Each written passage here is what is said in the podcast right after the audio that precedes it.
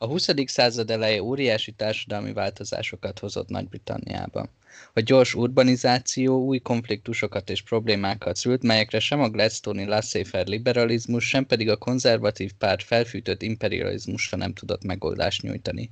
Az először 1905-ben hatalomra kerülő megújult liberális párt ezekre a kihívásokra adott választ, mikor radikális reformokat kezdett el bevezetni, többek között az egészségbiztosítással és a nyugdíjrendszerrel.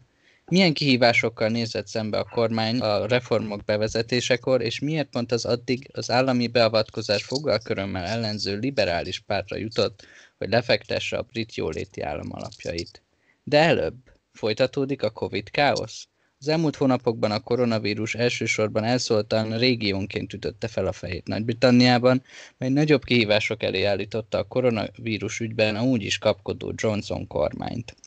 A brit politika egyenlőtlensége rajzolódik ki a vírus válságában? Miért tüntet a manchesteri lezárások ellen Andy Burnham polgármester, ha egyébként az egész országra vonatkozó úgymond rövid zárlatot, azaz rövid, kéthetes lockdown kér?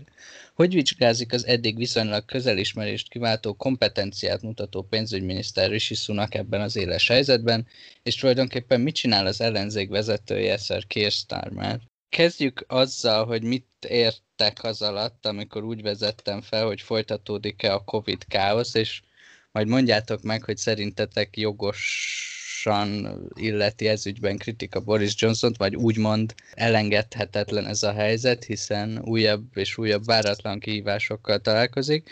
Ugye először még nyáron azt mondta, hogy országos szintű lezárás ugye semmiképpen sem lesz, csak ilyen jelenleg bevált helyi intézkedések. Aztán augusztus végén mm, a kormánynak volt egy óriási ilyen kampánya, hogy menjen vissza mindenki dolgozni, és, és mindenki dolgozni az irodában, ne csak otthonról. Aztán szeptember elején egy másik kampány, hogy mégsem menjen vissza dolgozni senki, hiszen elindultak a fertőzés számok növekedése, és aztán ö, egész országra vonatkozó intézkedéseket is hoztak, például, hogy csak főnek lehet találkoznia különböző háztartásokból, illetve hogy tízkor zárjanak be az éttermek és kocsmák és akármik. Aztán bejelentette, hogy nem teljesen egyéni helyi bezárások lesznek, vagy korlátozások lesznek, hanem egy ilyen háromkörös rendszert behozott, amit egyébként helyi fertőzés számtól függően alkalmaz a városokra és településekre, ahol megjelenik a, a vírus, illetve volt egy olyan ö, bejelentése Rishi Sunak pénzügyminiszternek, hogy az úgynevezett furlough, amit májusban, ha jól emlékszem, eltávpénznek hívtunk, hogy a, az nem éppen nem foglalkoztatott emberek, akiknek egyébként munkaviszonyuk van, ők ugye kapnak a fizetésük bizonyos százalékának megfelelő pénzösszeget, és azt mondta erről Rishi Sunak, hogy ennek így vége, és um, novembertől csak is kizárólag uh, egy nagyon, hát meglehetősen bonyolult rendszerben a munkáltató uh, és a, az állam közösen fel kiegészíti a bérét a dolgozónak akkor is, ha adott esetben csak részmunkaidőben dolgozik, és ezt nemrég bejelentette, hogy kiegészíti pár dologgal, illetve például üzleteket olyan helyeken, ahol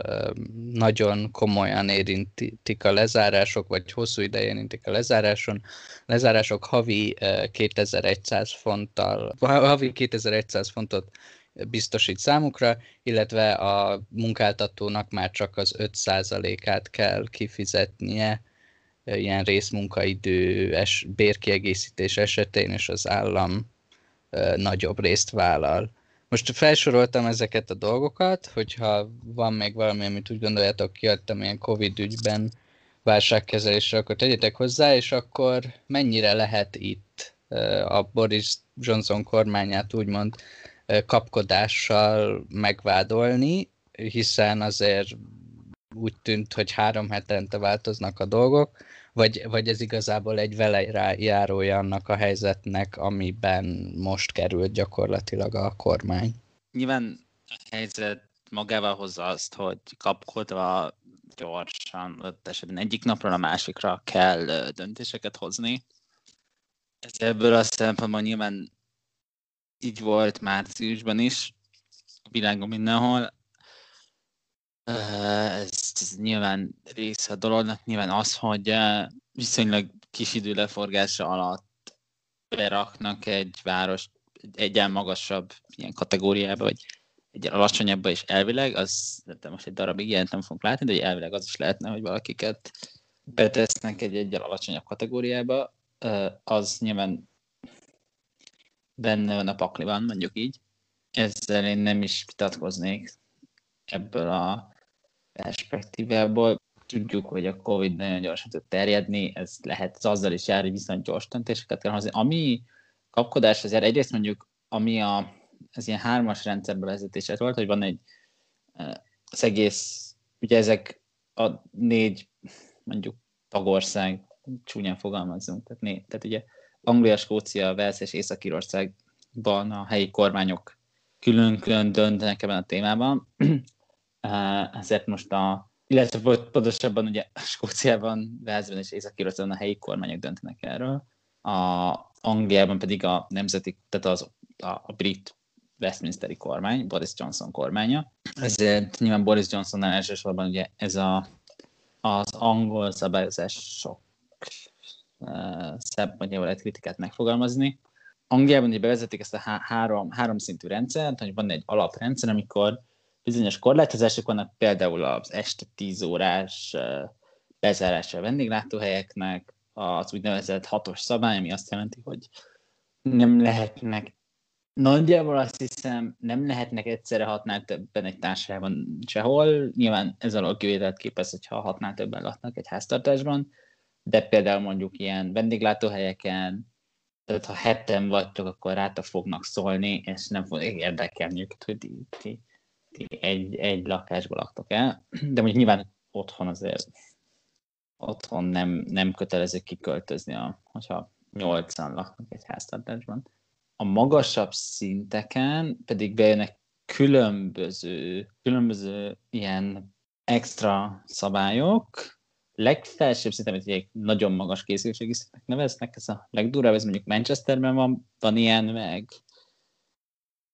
Leicesterben talán? Na nézzük. Liverpool, Manchesterben, Liverpool. Liverpoolban, igen, igen, igen. Uh, meg uh, szóval Észak-Angliában egyelőre. Uh, ott, ott például egyáltalán nem lehet a háztartásodon kívül emberekkel embereket, illetve, illetve most, most nézem a szabályokat, hogy azt hiszem privát helyeken, tehát egy privát kertben, tehát hogy a, mondjuk egy parkban lehet, tehát hogy csak amikor a privát kertben sem hívhatsz más háztartásban, amit a középső szinten lehet, magas készültségi szintnek hívnak hivatalosan, illetve mondjuk ilyen kiülős helyeken sem, illetve, az, illetve már csak annyira sem, hogy a, kocsmáknak és a bároknak be kell zárni, kivéve, hogyha ételt fogyasztanak, de ezt most, most nézd, most a hivatalos vizet fordítom, de ak- akkor is étteremként kell funkcionálni, tehát mondjuk nem lehet ilyen kiskapukat csinálni. Ugye Angliában azért, azért egy kocsmához sokszor hozzátartozik, hogy ott enni is lehet, és most nem arra gondolok, hogy árulnak Nógrádi ropogóst, meg úgy tudom én e, hasonlókat, hanem adott esetben meg lehetett vacsonázni, de hogy például nem lehet ezt így kiskapuként használni, tehát hogy tényleg csak alkohol, csak étel részeként árulhatnak. Ez lényegesen egyszerűbb, mint ami előtte volt, amikor ilyen adhok, ahogy esik, éppen kijelöltek egy bizonyos helyet, és ott valamilyen szabályokat hoztak, aztán ha nem jött be, akkor szigorítottak, vagy enyhítettek, vagy de, uh, szóval ebből a szempontból ez nyilván egy kevésbé káoszos helyzet, de ez is nagyon későn jött be, és tulajdonképpen felmerül a kérdés, hogy, hogy például nyáron miért nem alakították ki el, előbb ezt, a, ezt egy ilyen átláthatóbb rendszerét a helyi lezárásoknak. Hát a helyi lezárások kapcsán lehet hallani plecskákat, és ez, amit mondtál Áper, hogy Andy Burnham fel van háborodva, az az, hogy állítólag azért nem nagyon sikerül megfelelően kommunikálni a, a helyi képviselőkkel, tehát az országgyűlési képviselőkkel, hogy a, a, kör, a választókörzetüket egy ilyen szigorítások érinteni fogják, a, a helyhatóságokat, tehát ilyen különféle tanácsokkal, meg polgármesterekkel, meg ilyenekkel sem, mert van egy híres videó, amikor gyakorlatilag Andy Burnham egy élőben értesül, hogy őt most le fogják zárni Manchester, tehát egy magasabb lezárási szintre helyezik át Manchester-t, aki ugye nagy Manchester polgármestere, és még egy, szóval egy csomó ilyen, ilyen sztori szól erről, illetve volt a híres Manchesteri összeveszés a, arra, hogy a Manchester szeretett volna extra támogatást kérni gazdasági segítségre a helyi, helyi cégeknek, annál, mint a, amit a kormány felajánlott, aztán a kormány ennek hatására kevesebbet ad, mint amit eredetileg felajánlott, így végül csak 20, hiszem 22 millió fontot, vagy valami ilyesmit kapnak, ami la- lakosságra vetítve fejenként 80 támogatást adnak a bizniszek. Szóval hogy a vállalkozásnak ez nyilván nem nagyon sok. Szóval azért alapvetően erről van szó, hogy káosz van, illetve szerintem, tehát szerintem igen, nyilván azt nem lehet számon kérni a kormányon, hogy a vírus terjedés adott esetben gyorsan kell döntést hozni, de azt, hogy erre nem készültek már előre fel, hogy milyen rendszer az a döntések, azt már igen. Hasonlóan egyébként azt, hogy megint csak nyilván senkit nem ér meglepetésként, hogy az egyetemeken terjed a vírus, és nyilván megint csak ez, ez hozzátartozik, és az is, hogy adott esetben hozni kell döntéseket, de az, hogy a kormány mondjuk nem várta el az egyetemektől, hogy ők neki legyen egy ilyen tervük, hogy mit fognak csinálni, hogyha le kell zárni egy kollégiumot, és nagyon úgy tűnik, hogy ez nem volt erre az egyetemektől, hogy legyenek ilyen terveik. Megjegyzem, ez a skót kormányra legalább annyira vonatkozik, mint a Westminsterére, hogy ne csak a torikat szidjuk. A, és nem készültek fel mondjuk arra, hogy mi lesz, hogyha elkezdenek betelni a tesztelési kapacitások, amivel hogy szinte egy elég komoly káosz alakult. Szerintem alapvetően nyilván ebben a helyzetben viszonylag gyorsan változnak a folyamatok, de szerintem arra fel lehet készülni már ezen a ponton, hogy mit fogunk csinálni, ha egyszer csinálni kell valamit, és nekem úgy tűnik, hogy erre nincsenek felkészülve nagyon sokszor. És mondom, nem csak a, a, ez nem csak a brit kormányra vonatkozik, hanem a skót kormányra is, és hogy ebből ilyen kapkodás lesz, meg ilyen politikai húzások, hogy most akkor megállítják a furlót, mert úgy gondolják, hogy már nem vehetnek fel, mert nem, nem tudnak nagyon tovább hova, hova tovább adósodni, de akkor amit csinálnak a furló helyett, az nem lesz elég, nem lesz megfelelő, főleg azért nem, mert ahogy Ábel szerintem említette, a munkáltatóknak az ilyen bérkiegészítésből be kell szállnia, ami nagyjából most leegyszerűsítve azt jelenti, hogy a, a munkavállalók azok a, megkapják, tehát hogyha mondjuk harmadállásban dolgoznak, akkor a harmadállás, harmad fizetés felett, tehát hogyha leviszik őket egy harmadállási munkába egy, egy, teljes állásra, akkor a harmadfizetés felett egy mit tudom én, hány százaléket annak, amit nem kapnak, meg, megkapják, de ez ugye azt, de ezt részben a munkáltató állja, ami azt is jelenti, hogy a munkáltatónak, ha három alkalmazottja volt a boldog békeidőkben egy munkára, és most már csak egy teljes állásnyi munka maradt, mert mondjuk egy vendéglátó helyen már csak egy pincére van szükség, nem háromra, akkor neki jobban megéri kirúgni kettőt és megtartani egyet, mint megtartani mind a hármat, mert akkor neki a hármójuknak a háromszor egy harmadnyi fizetésen felül még fizetni kell a, most nem tudom fejben, men, mekkora részét a, a, az extra támogatáson, de ez le is volt vezetve a kormány által, hogy ez többbe kerül, mint hogy csak harmadánasra foglalkoztatnák akit. És hát ez nem biztos, hogy így jól van, és, és így nyilván senki nem fogja ezt az új furlough, ezt az ilyen újfajta munkahelyvédelmi támogatást igénybe venni, hiszen miért venni igénybe, hogy ez drága. Igen, hát itt ö, ö,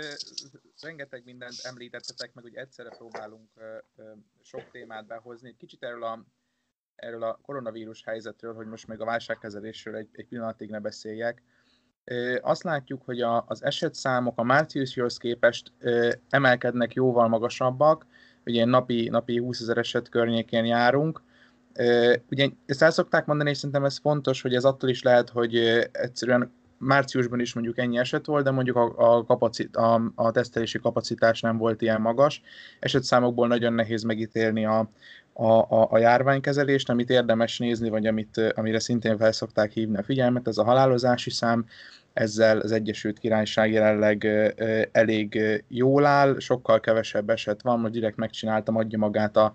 a összevetés mondjuk Magyarországgal, amit itt és el tudjuk képzelni. Jelenleg a, a magyar halálozási szám nyilván népességarányosan az, az mondjuk négyszer akkora, mint az Egyesült Királyságban, ugyanúgy népességarányosan vetítve, tehát jelenleg mondjuk mi rosszabbul állunk, én most nyilván továbbra sem vagyok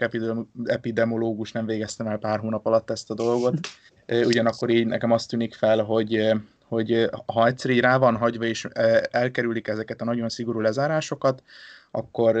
nagyon sokan átesnek a betegségen, brutális mértékben megnő az esetszám, valószínű ez történt márciusban, áprilisban, Magyarországon ez történik jelenleg, és a, és a második hullám során már sokkal kevesebb halálozási, vagy sokkal kisebb halálozási számmal szembesülnek, de itt ugye fontos hangsúlyozni, a tudomány álláspontja is változik, és én nem is szeretem azt az attitűdöt, amit akár mondjuk itthon sokan tanúsítanak, hogy amit éppen jelenleg képvisel a tudomány, az jelentse az abszolútumot, mert a tudomány is az elmúlt hónapokban nagyon sok magát, és mondhatjuk, hogy ezt nyilván többszörös súlyozással figyelembe kell venni, ugyanakkor látni kell, hogy a tudományos vélemény is azért elég fluid volt az elmúlt időszakban, és akkor nyilván ehhez mérten lehet azt vizsgálni, hogy a politikai döntéshozó az milyen szempontokat próbál mérlegelni és így értékelni a Boris Johnsonékat. Én azt gondolom, hogy tavasszal valóban baromi nagy volt a kapkodás, én ezt akkor el is ismertem. Látszott, hogy volt egy nagyon éles váltás a korábbi nyári immunitásos stratégiáról erre a, a próbáljuk minél szigorúbb korlátozásokat bevezetni. Ez ugye akkor működni látszott, az eset számokat lehozta, meg jött a nyár különben is. Most az ősszel én nem, nem, nem érzem annyira súlyosnak a helyzetet, Szerintem itt úgy voltak vele, hogy megvárják, hogy, hogy milyen adatokat kapnak, regionálisan milyen szintű lesz a, a fertőzéseknek a terjedése, és most ugye egy regionális stratégiában gondolkodnak, én ezt sokkal élhetőbbnek tartom, mint mondjuk az olyan típusú eljárást, amit a munkáspárt javasol, a kéthetes teljes lockdown és lezárás. Ugye én tavasszal beszéltem erről, hogy ez, ezt a javaslatot tettem én itt pont ugyanígy, ahogy ők fogalmaztak szinte világszinten, vagy, vagy, vagy az Egyesült Királyságban, vagy, vagy akár itt Magyarországon. Én ezt egy második hullámban nem tartom indokoltnak, szerintem borzalmas gazdasági árat fizetnének ezért. Összességében én azt gondolom, hogy a regionális stratégia jó, nyilvánvalóan elvezet olyan problémákhoz, hogy megoszt bizonyos régiókat, nyilván senki sem szeret karantén alatt lenni, nyilván senki sem szeret erre plusz erőforrás szenni, és ebből vannak politikai konfliktusok. Mm, a, a gazdaságpolitikai mentőcsomagról már szerintem egy nem tudom, hogy akár egy külön körbe is beszélhetünk, mert szerintem érdekes, meg nem akarok túl hosszú monológot, mert aztán jobbat tesz a hallgatóknak is, hogyha egy pörgős párbeszéd keretébe ismerik meg ezeket a, ezeket a, a, a témákat. Úgyhogy itt a, ez a, még amit szeretnék kitérni, ez a munkáspárti, meg konzervatív, hát ez így nem volt teljesen pontos, amit ugye Iván úgy hivatkozott rá, hogy egyfajta ilyen politikai harc a Manchesteri polgármester meg, meg Boris Johnson között, vagy a kormány között. Itt azt kell látni, hogy 90 millió fontról indult az alkudozása Manchester részéről, itt bedobta különféle számokat a, a, a kormány részéről 22 millió környékén, a vége az volt, hogy Manchester lement 65 millióig, és a kormány 60-at mondott, és akkor, mikor nem fogadták el a 60 milliót, akkor a kormány felállt az asztaltól. A kormány arra hivatkozott, hogy ő arra kell ügyelni, hogy nagy Manchester is ugyanolyan arányosan kapjon támogatást, mint más városok. Egyébként munkáspárti vezetésű városok, akikkel a kormány meg tudott egyezni. Manchester ezzel nem egyezett ki, ugye most folyamatosan valóban egy ilyen politikai csörte keretében próbálja a kormányt hibáztatni. Én ezt egy teljesen valid stratégiának látom, amit a, a kormány jelenleg képvisel, vagy, vagy követ, hogy próbálnak egy ilyen központi segélyezés, segélyezési rendszert kialakítani. Itt majd, amiről fogunk beszélni, a, a pénzügyi pénzügyminiszter ismertette a, az egyes lépéseket, és nem pedig regionálisan kis városkáknak adják oda a pénzt, én, én nem, nem tartom ezt egy ördögtől való dolognak, és most mondják, hogy 5 millió fonton megy a veszekedés, ami és hogy a, a kormány, meg különösképpen a Boris Johnson ez milyen szűk markú, de hát hogyha 5 millió fonton megy a veszekedés, akkor ez a másik oldalról is lehet mondani, hogy ha most 65 millió fontot elfogadnak, akkor 60-at miért nem fogadnak el, bele lehet ebbe menni, 6 millió az valóban, vagy 5 millió az nagyon valóban kis összeg brit költségvetéshez képest, nyilván ez tök jó egy ilyen politikai cirkuszhoz. Itt a dolog szimbolizmusa érdekes elsődlegesen szerintem, hogy megint északi területek veszekednek Westminsterrel, hogy több támogatásra lenne szükségük, és ugye több ilyen északi ország részben lévő tori aktivista is beleszállt a Boris Johnsonba, hogy úristen, ilyet nem lehet csinálni, és most már Andy Burnham lett észak királya, ugye, mint a trónok harcába, nem, nem pedig Boris Johnson, aki győzelmet aratott. Nem tudom egyébként, hogy a Manchesterrel való vita mennyire hat ki majd a Torik újraválasztási esélyeire. Ugye nyilván nem például Manchester városában arattak nagy választási sikereket, hanem inkább vidéki választókerületekben. De inkább haladjunk is tovább, és átadom a szót Ábelnek. Jó, én igazából a kapkodást annyiban látom aggasztónak, valóban, minthogyha most eltelt három hét, és kivételesen a Boris Johnson nem jött fel egy újabb tervel, de hogy az, ami nekem kicsit, ami nagyon aggasztó volt, és um,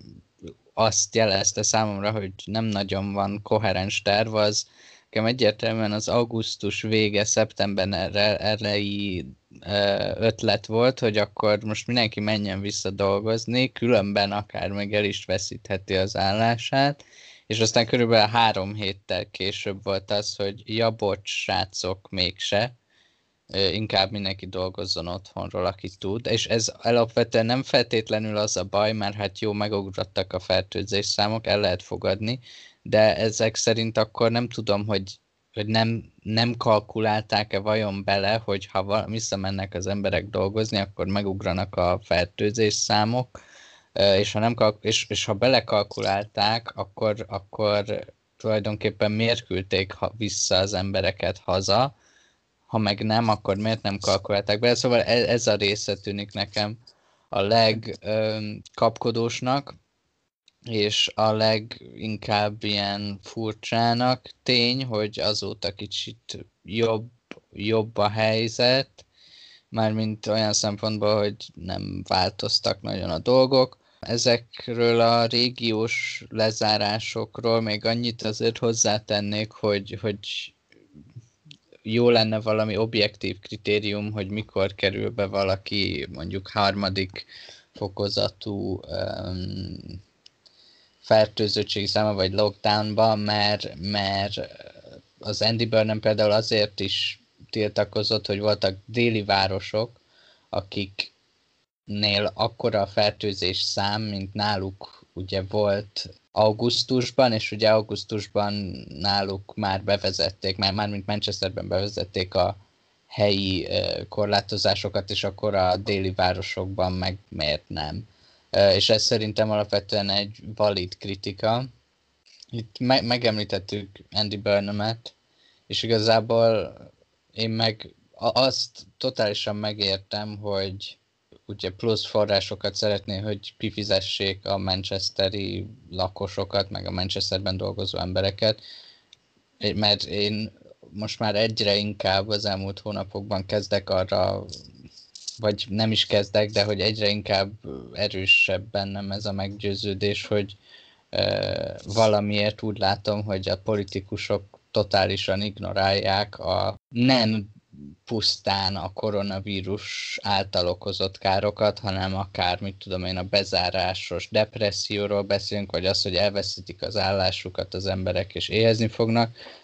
és bizony azt mondom, hogy ha mindenképpen muszáj ilyen lezárni a fél, város, fél országot, akkor viszont tessék igenis normális élhető bérkiegészítést adni, ha meg erre nincs lehetőség, akkor meg ne zárják le a fél országot. Viszont Andy Burnhamnél azt nem értem, hogy azt, ezt megfogalmazta ezt a dolgot, hogy a kormány nem ad elég pénzt azoknak a területekre, akik, eh, amiket lezárt, és emiatt ne zárják le Manchestert, de inkább zárják le az, az országot, az egészet két hétre. És hogy uh, Iván, nem tudom, te talán jobban segíthetsz ebben megfejteni, tulajdonképpen mi alap, tehát hogy, hogy attól még, hogy rávetítjük a rossz helyzetet nem csak Manchesterre, hanem az egész országra, attól mitől lesz jobb. Jó, most ha nagyon cinikus vagyok, azt mondom, hogy Andy Burnhamnek pártja a hivatalos álláspontját is kell képviselnie. Én, ha jól értem a logikát, a kétetes lockdown mögött, mert egy kétetes ilyen lezárás, és ugye most tegyük hozzá, hogy most Walesben pont egy ilyen kétetes úgynevezett rövid zárlat, vagy van, tehát azt mondták, hogy legalább két hetes lezárás. Ugye itt az a logika, mondjuk Manchesterre most készülve podcastra megnéztem, ha jól értem, augusztus 5-én hozták az els, indultak el a helyi lezárások, ez most már lassan három hónapja van, és Manchester az finoman szólva sem került ki a rossz helyzetéből, most lehet, hogy, és nekem őszinte leszek, én meg is lepítek újra, mert hogy még korábban kezdődtek helyi lezárások, de ezek szerint nem, ezek szerint csak augusztusban kezdődtek, tehát most már két és fél hónapja tartanak a helyi lezárások, és nem igazán működtek abból, abból a szempontból, hogy például, hogy elvileg a helyi lezárás ugye akkor is vonatkozik rá, ha nem, nem helyben vagy. De utazni utazhatsz, tehát gyakorlatilag te Manchesterbe laksz, felszállsz a vonatra, mit tudom, két és fél óra azt hiszem London, és akkor ott te igazából csinálhattál dolgokat, illetve hát az is van, hogy egyszerűen nem reális az, hogyha az emberek azért járnak kávézni kocsmába, étterembe, stb., hogy ott randizzanak, barátaikkal sörözzenek, barátaikkal kávézzanak, nem tudom, az, akkor az nem reális, hogy ezeket, a, ezeket így el, elveszik a képletből, és ezt ne sinyelje meg a vendéglátóipar. Szóval szerintem ez a és nagyon sokáig ez volt egy nagyon komoly félreértés van a politikben, hogy hát lezárjuk, de hát nyitva lehetnék kocsmába menni, csak hát kevesebb ember, de lehet. És ez megúsztuk. Na, de visszatérve a kéthetes lognára, bocsánat a kitérőért, szóval az a logika, hogy nem működnek a helyi lezárások, zárjunk le mindent két hétig, két hetet ki lehet bírni, az úgy a, nagyjából a mentális egészségét meg annyira nem fog megsilleni, nem tudom, két hétig ki lehet bírni nagyban meg látogatása nélkül, meg a barátaink nélkül, már nem virtuálisan persze velük is, és akkor egy két hét nagyjából a lappangási idő, ezért gyakorlatilag egyszerűen a lakosságból így eltűnne jelentős részben addigra a Covid. Ez a logika. Hogy ez most mennyire működik, azt majd meglátjuk a Velszi példán, ahol most ilyen, ilyen lezárások vannak, de ez a Labournek a logikája, és hogy visszatérve erre, valószínűleg Andy Burnhamnek abban azért igaza van, hogy, a, hogy azért kevésbé lenne fájdalmas két hétre leállítani az országot, ha tényleg működik, mint hónapokig, azért most, le, most valamilyen, tehát mindenhol van valamilyen szintű lezárás, de hogy ugye most azért a második, harmadik kategóriában van London, Manchester, Liverpool, azt hiszem, akkor a teljes Skóciának a teljes ilyen középső rész, tehát Glasgow, Edinburgh, Newcastle, szóval szerintem az ilyen Yorkshire nagyobb városok, tehát az ilyen Sheffield, Sheffield és társa is, mintha ebben Abel javíts ki a tévedek. Tehát, hogy egyszerűen már... Sheffield most került bele, igen. igen. Tehát, hogy egyszerűen már most te- tehetünk úgy, hogy hogy itt nem is zártunk le mindent, de hogyha lezárjuk egy ország legnagyobb városait, és legnagyobb ipari központjait, és gazdasági központjait, eh, határozottan többes számon valamilyen mértékben, azért senki se tudja megmondani, hogy milyen sokáig. Uh, annál lehet, hogy akár csak gazdaságilag is kevesebb kárt okozna egy kéthetes lezárás, nyilván feltéve, hogy egy ilyen kéthetes lezárás egyáltalán működne, de ezt most a velsziek tesztelik éppen, szóval Szóval, szóval én, alap, én, alapvetően csak azt nem értem, hogy, hogy, hogy úgy kell, szerintem azt nem veszi figyelembe az Andy Burnham, se a munkáspárt, hogy attól még nem fog, tehát hogy a konzervatív párt van ugyanúgy uralmon, és valószínűleg ugyanúgy nem fogja te azt a kielégítő nagyságú bérkielégítést megadni az embereknek, ahogy a helyi lockdownnál sem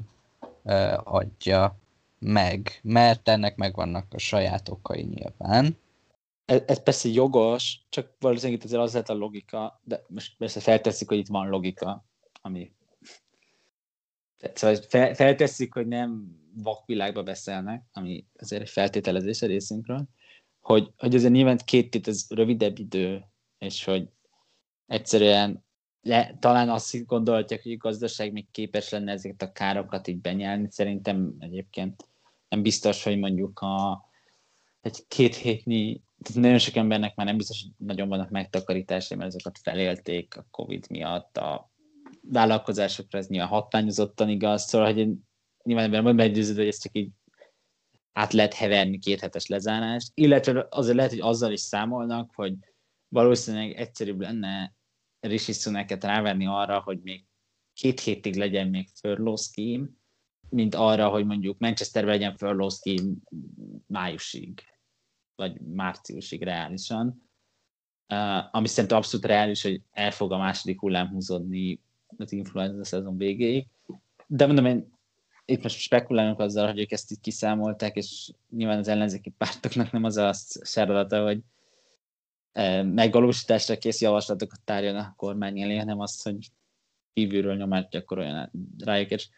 alternatívákat adjon, amivel meggyőzik a választókat. Igen, szóval hogy azért van egy nagyon fontos kérdés szerintem, amit fel kell tenni ezzel a javaslattal kapcsolatban is, az az, hogy az ország 80%-a jelenleg igen alacsony az esetszám, igen alacsony a halálozási szám, ezeket a területeket miért kellene teljes karantén alá helyezni, akkor egyszerűen nem indokolt. Tehát tényleg arról van szó, hogy van egy regionális probléma, nyilvánvalóan a helyieknek fáj, mert az emberek nem szeretnek karanténba lenni, meg vannak mindenfajta mellékhatásai, de egyszerűen én, én, én fogékony vagyok mindenfajta alternatív magyarázatra, de az, hogy olyan területeket, ahol tényleg tök alacsony az esetszám, mondjuk nem tudom, Kornwald, hogy most a legszélsőségesebb példával éljek, miért kellene karantén alá helyezni? Pusztán azért, hogy ne vállaljuk fel azt a politikai konfliktus, hogy egy-két polgármesterrel majd össze kell veszni?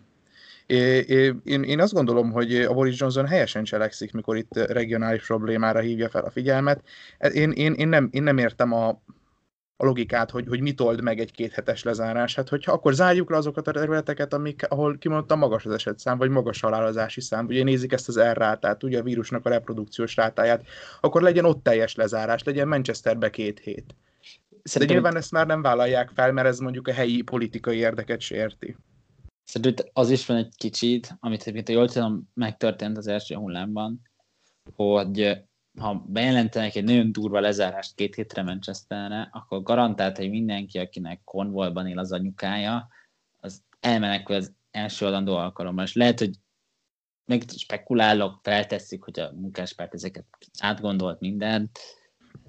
és nem csak a vakvilágba követelget, ami egy ellenzéki benne azért nem egy ismeretlen jelenség. Tehát, hogy, hogy valószínűleg itt, itt ilyen problémák vannak, hogy, hogy akkor mindenki elmegy onnan, aki csak tud. Ami egyébként megtent az első hullámban is, hogy nagyon sok fiatal hazament a szüleihez, mondjuk Londonból, nem tudom, Cornwallba, mert mondjuk akár csak azért, mert nem akart egyedül lenni, vagy, vagy akár csak nem akarta magára a szüleit, ami egyébként egy abszolút értető döntés egy ilyen helyzetben, vagy mit tudom, nagyobb volt a lakás, azért egy ilyen vidék, tehát mondjuk egy ilyen vidéki környezetben valószínűleg biztonságosabban és jobban lehet mondjuk elmenni. A, annak idején engedélyezett napi egy darab sétánkra, ami most, most ilyen, ilyen korlátozások egyébként nincsenek is. És ha jól tudom, ez, ez azért hozzájárult arra, hogy ettől terjedt a vírus földrajzilag, mert a, meg jól tudom, az egyetemisták hazamenetelétől is terjedt a vírus földrajzilag, ami valószínűleg az egyetlen indok, hogy mondjuk miért nem zárják be az egyetemeket Manchesterben a fenébe, uh, a kollégiumokat.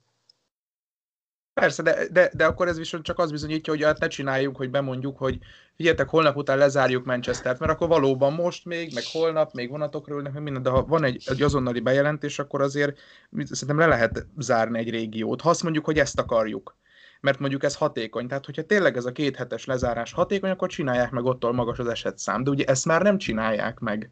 És itt, itt válik tök, tök inkonzisztensi az egész, és én, én, én nem értem. Tehát ezt uh, itt próbálnám keresni a politikai magyarázatot, de ugye most az egész országot uh, uh, két hetes karantén alá helyezik, akkor, akkor arra mire számítanak, hogy majd a, a, romlik a, a toriknak a népszerűsége? Vagy, vagy, vagy, vagy ott mi fog történni? Tehát hát, én itt ezt abszolút nem érzem átgondoltnak. Ja, hát most népszerűség szempontból nyilván arra, arra számítanak, hogy ez egy olyan javaslat, ami nagyon sok ember számára egy logikus megoldásnak tűnik. Ez, tehát, hogy nyilván ők nem azért követelik a kéthetes lezárást, mert úgy gondolják, hogy ha ők követelik, akkor majd mindenképpen meg kell csinálni a torik. Bár egyébként, mivel Velszben, Velszben ugye munkáspárti kormány van, ilyen Velszi kormány, ők megcsinálták, szóval valószínűleg nem számolnak azzal, hogy ez komoly eh, népszerűségbeli károkat fog okozni a, a, kor, a kormány, aki megcsinálja. Speciál, mert akkor nem, nem csinálják meg maguktól, mert az, az azért nem nekik olyan jó a Marvelsben sem, hogy, hogy, hogy, ezen, ezen menjen el. Jó, tényleg csak annyit még, tehát hogy azt, ezt ugye az az, az érv mellett, hogy, hogy nem, szeg, hogy nem tartanák be a szabályt, ugye azzal, hogy így elhúznának a francba vidékre, de szerintem akkor is elhúzna mindenki a francba vidékre, hogy, tehát, hogyha, hogyha ké, mindenhol két hétre zárod le, nem, nem csak Jó, Manchesterben. Akkor, akkor annyi, tehát hogy akkor, de akkor, de mondom, most nem akarom a, őket védeni, mert úgy nem, én is vagyok teljesen meggyőzve, hogy ez működne. Főleg, mert ugye azért márciustól kezdve sehol sem volt elegendő két hét lezárás a vírus megfékezésére, amikor tényleg nagyon komolyan vette mindenki, de, de hát azért ott valószínűleg megint csak az lehet a logika, hogy akkor visszaviszed Cornwallba, példáknál marad, és lehet, hogy anyukádat megfertőzöd, amit persze senki se csináljon. De hogy mivel már ő se tudja, de mivel nem tudsz közben elmenni a gimis haverjaiddal inni. Ja, bulli, értem, értem. Tehát, hogy, hogy, hogy, hogy érted, nyilván, lezárások, a kevésbé tudod terjeszteni. Ez lehet, de mondom, nem tudom, hogy itt van egy ilyen elképzelés, és őszintén, mint mondtam, figyelembe véve, hogy az első hullámban nem sikerült sehol sem megállítani két hét alatt a vírust. Nem tudom, hogy most miért sikerül ezt, nekem inkább itt ez a ilyen alapvető kérdéseim vannak, hogyha márciusban nem sikerült, és nem, nem csak a briteknél nem sikerült, hanem most mondhatjuk azt, hogy a britek elrontották, vagy amit rosszul csináltak, én nem tudom mi, hanem, hanem sehol se sikerült, akkor most miért sikerült hirtelen két hét alatt eltüntetni a vírus, vagy legalábbis jelentősen visszaszorítani a vírust. Jó, uh, akkor mivel beszéltünk kicsit Kier Starmerről, vagy tehát az ellenzékről, akkor beszéljünk egy kicsit Kier Starmerről, mert mint hogyha az a, az úgy, úgymond idézőjeles szürkessége, amitől kicsit már említettük az első adásban, amikor volt, rossz, volt szó arról, hogy lehet, hogy ő lesz a munkáspárt elnök, hogy minthogyha kicsit előjött volna, ugye nyáron, meg így őszelején eléggé stabilan hozta a, egy nagyon pozitív szintet, fel is jött a munkáspártnak a, a támogatottsága a közvéleménykutatásokban, és, és tényleg úgy az volt a közvélekedés, hogy, hogy jó munkát végez, de mintha az elmúlt pár hétben kicsit, hogy beleszürkült volna, és nem nagyon tud olyan erővel követelni, vagy olyan erővel kordában tartani, vagy ellenőrizni a, a, a, a kormányzó pártot, mint ez az alkotmányos feladata lenne. Sokat mond erről, hogy a, egy, egy manchesteri polgármester alapvetően nagyobb hullámokat tudott gerjeszteni a médiában, mint a Boris Johnsonnal ugye hetente csatázó Sir Keir. És mint hogyha nekem egy kicsit olyan érzésem van, hogy, hogy nagyon próbálna lavírozni azzal kapcsolatban, hogy mit mondhat, jaj, akkor megsértődnek a munkásszavazók, mit nem mondhat. Iván, akkor te ezt, te ezt hogy látod? Igen, én úgy látom, hogy most próbáltam gondolkodni, hogy mit tudok erre mondani, mit láttam Keir Starmer tevékenységéből az elmúlt időkben, és aztán leesett, hogy semmit. Tehát, hogy, hogy most gondolok, pörgött a fejem, hogy de, de hát mi, mi volt így az elmúlt hetekben, ami így beugrik, mint Keir Starmer, és semmi. Ami lehet, hogy el, elmondta, hogy mennyiben nem értek egyet. Hát nagyon régóta próbál lavírozni, és ez neki is hozzátartozott a politikájához, és ezért próbálták a torik azzal izélni, hogy a, a, az ilyen utólag könnyű okosnak lenni politikus, aki mindig kritizálja a kormányt a hibáiért, de akkor nem állt elő, tehát mindig is ez volt vele szemben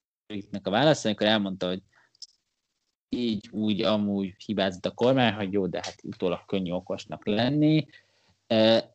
és hát ő mindig lavírozott, és mindig volt egy ilyen balanszírozás, hogy most mennyiben kell támogatni a kormányt, mennyiben kell uh, támadni a kormányt, mennyire kell ilyenkor összefogni nemzetileg, mennyire kell ilyenkor uh, konstruktív kritikát adni, adott esetben is annyira konstruktív kritikát, de egyetértek, hogy szerintem egy kicsit most visszaszorult, nem csak ő, nem csak ezért hozzám fel a Andy Burnham-et, hanem Marcus Rashfordot is, aki egy focista, aki mostanában nagyon sokat szerepel, mert van egy kampánya, ami a ilyen rászoruló gyerekek iskolai szemnorú étkeztetésének a megoldásra van, és a torik ebben nagyon belelavírozták magukat, egyébként ebben a, abban a vitában szerintem teljesen szimbolikus, hogy nem ő, mert nem Keir Starmer volt a munkáspártnak a fő felszólalója a parlamentben, hanem a helyettese Angela Rayner. Tehát, hogy Bocsánat, itt igaz, csak hogy arról van szó, hogy aki nem tudja, hogy Marcus Rashfordról, akiről már az egyik előző adásban megemlékeztünk, hogy hogy a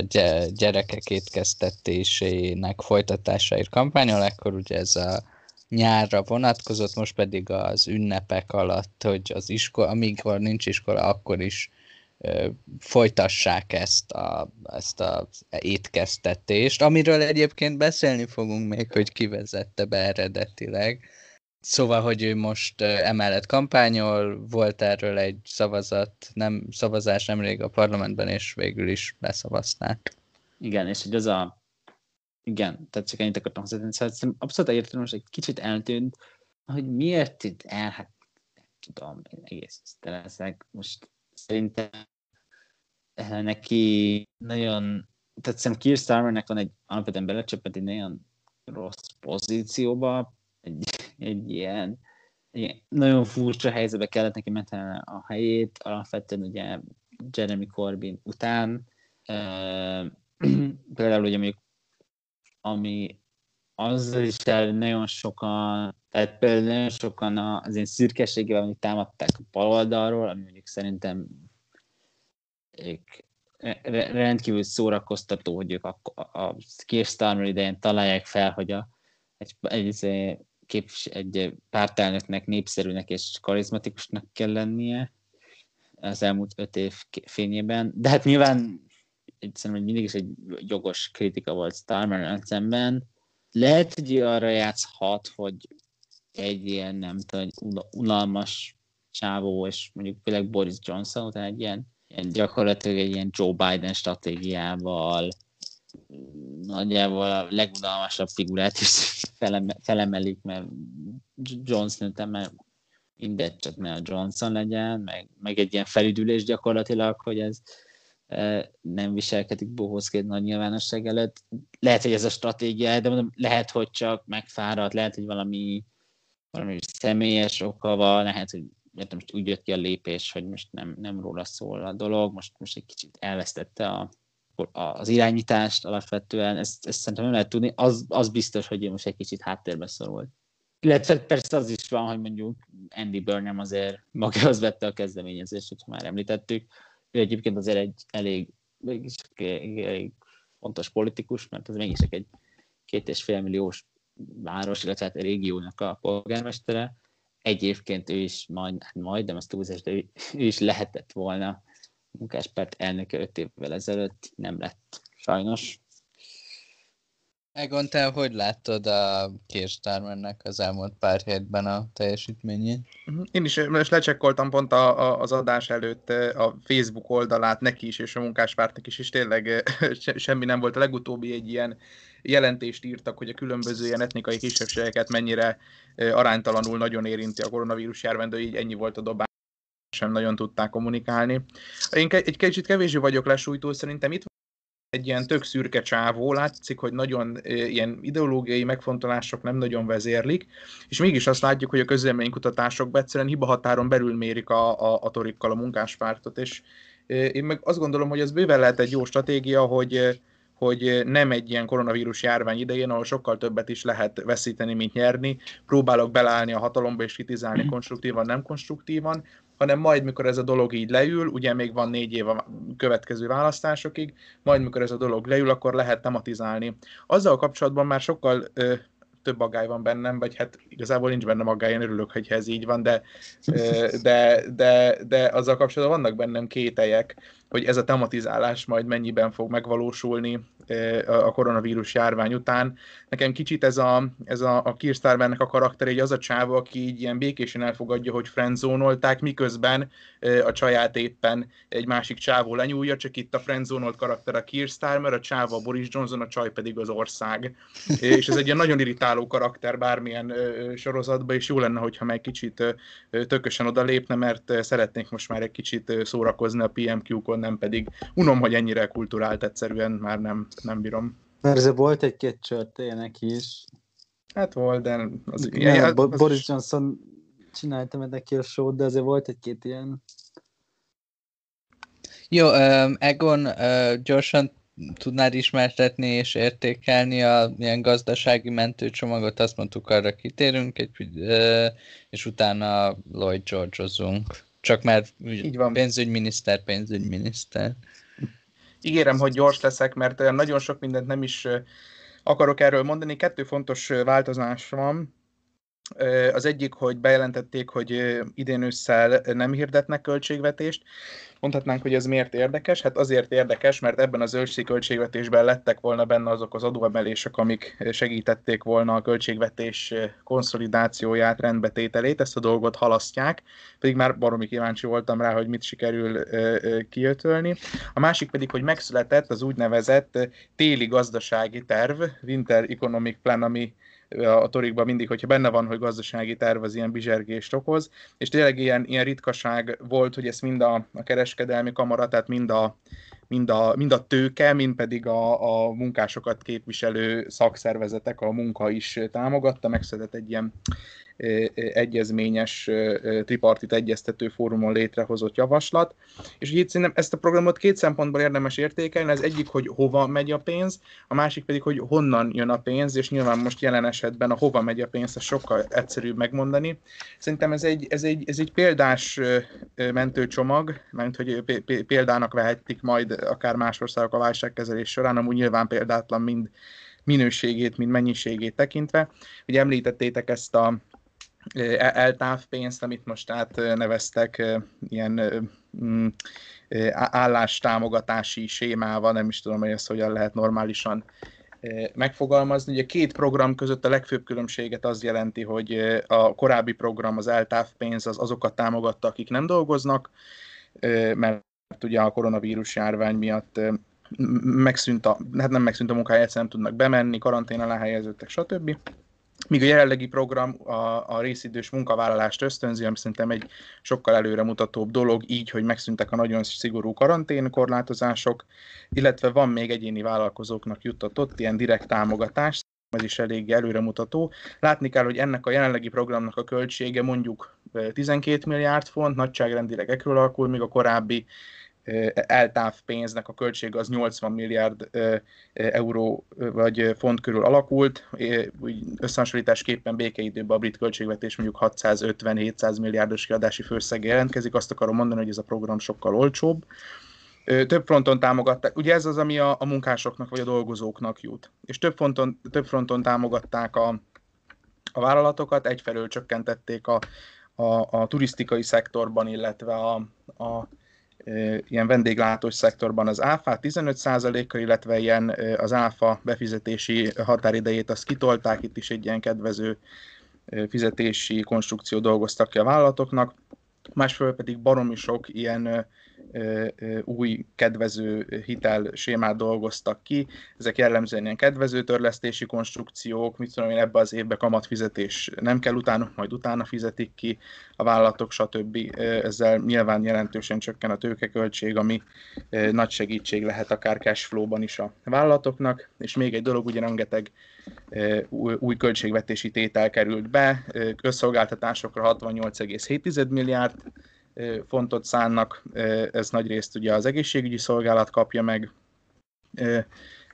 ezentúl 12,7 milliárd fontot kap Wales, Skócia és, és Észak-Írország, illetve 12 milliárd fontot szánnak az ilyen tesztelési, meg utánkövetési rendszereknek a kiépítésére. Szóval itt egy egészen átgondolt programról van szó, ezért is mondtad Ábel, hogy igen, csak sok elismerés érte a, vagy elismerés kapott a, a, a, a Sunak. Én azt gondolom, hogy ez előremutató. Egy olyan ország, mint az Egyesült Királyság, az csinálhat ekkora a költségvetési élénkítést, azonban gondolom senkit nem lepeg meg, mikor azt mondom, hogy pénzt szórni az államadóság terhére az önmagában nem akkora nagy kunst. Én arra leszek baromi kíváncsi, hogy az elkövetkezendő három-négy évben milyen forrásból tudják majd a költségvetést konszolidálni, és az lesz majd nagyon érdekes, és sokkal inkább hozzá előtérbe a konfliktusokat, mikor megpróbálnak valami adóalapot teremteni, hogy majd tudják pótolni a, a, a, a megugró kiadásokat és kieső bevételeket, hogy ez hogy fog megvalósulni, emelik-e a, a egészségbiztosítási hozzájárulást, emelik-e a társasági adót, lesz-e áfa emelés, visszahozzák-e 50 ezer font felett a magasabb személyjövedelemadó kulcsot. Ezek barom érdekes kérdések, és nagyon-nagyon kíváncsi leszek rá. Én ezt annyit tennék hozzá, amit már említettem, hogy egyrészt én azért úgy mondom, hogy Rishi Sunaknek a népszerűségéhez nagyon cinikusan szólva azért az is hozzátartozott, hogy ő, ő neki, hát nagyon csúnyán fogalmaz, azért rengeteg ilyen ingyen pénz bejelentéshez köze volt, tehát hogy amikor mondjuk ugye minden gazdasági élénkítő programot ő jelent be, ami ugye természetes egy pénzügyminiszter esetében, de ez gyakran azt jelentette, hogy főleg az elején, amikor, amikor hát azért a kormány általában nem nagyon jó híreket jelentett be, és elmond, elmondták, milyen új korlátozások lépnek jelent meg, nem tudom micsoda, majd Keltrisi szünekes bejelentette, hogy mindenkinek kifizetjük a fizetési 80%-át akkor is, ha nem dolgozik. Kicsit kicsit cinikusan leegyszerűsítve, majd aztán bejelentette, hogy mindenkit féláron mehet éttermekbe, ami szintén visszakapcsolódva nem biztos, hogy legátgondoltabb. Ilyen gazdaság élénkítő program volt koronavírus terjedés szempontjából, de, de hát nyilván ez is hozzájárult a népszerűségéhez. Szerintem egyébként Szönek valószínűleg tényleg egy kompetensebb figurák között tartozik a jelenlegi brit kormányban ez szerintem tagadhatatlan. Azért annyit hozzátennék, hogy mint már említette, nekem van némi szkepszisem azzal kapcsolatban, hogy ezt az, főleg az új uh, ilyen munkahely támogatási programot mennyire fogják igénybe venni, főleg azért, mert ugye lény- lényegében megint csak lényegesen drágább egy adott mennyiségű munkát több ember között elosztani, mert ugye be kell szállni a az ilyen bérkiegészítésnek is a támogatás, a finanszírozásában a munkaadóknak. Ez őszinte leszek, én ezt munka, nyilván munkavállalói oldalról ez egy nagyon jó dolog, hogy lényegesen több, tehát kevésbé szorulnak meg anyagilag azért, mert csak harmadállásban tudnak dolgozni mondjuk, vagy más, vagy félállásban. De munkaadói oldalról nekem ez nagyon nem úgy tűnik, mint ami, amit nagyon igénybe lehet venni. Azt tudom, hogy jár valami hogyha azt hiszem, hogy bizonyos talán direkt cash támogatást kapnak a munkaadók, hogyha évvégéig a foglalkoztatják a illetve hát foglalkoztatják, mert a földl alatt nem foglalkoztatják, tehát a, a fizetési, hogy mondják ezt mondjuk, bérkarton, vagy micsodán tartják a, a munkavállalóikat, szóval ezért ez nem ilyen egyszerű, de, de hogyha félek, hogy ez nagyon sok, so hosszan megmarad ez a program, akkor lehet, hogy felmerül, hogy egy munkaadóknak inkább megéri kevesebb embert teljes állásban, vagy közel teljes állásban foglalkoztat, és ez a nagy szkepszisem ezzel a programmal kapcsolatban. Nyilván meg fogjuk látni, hogy hogy működik ez a,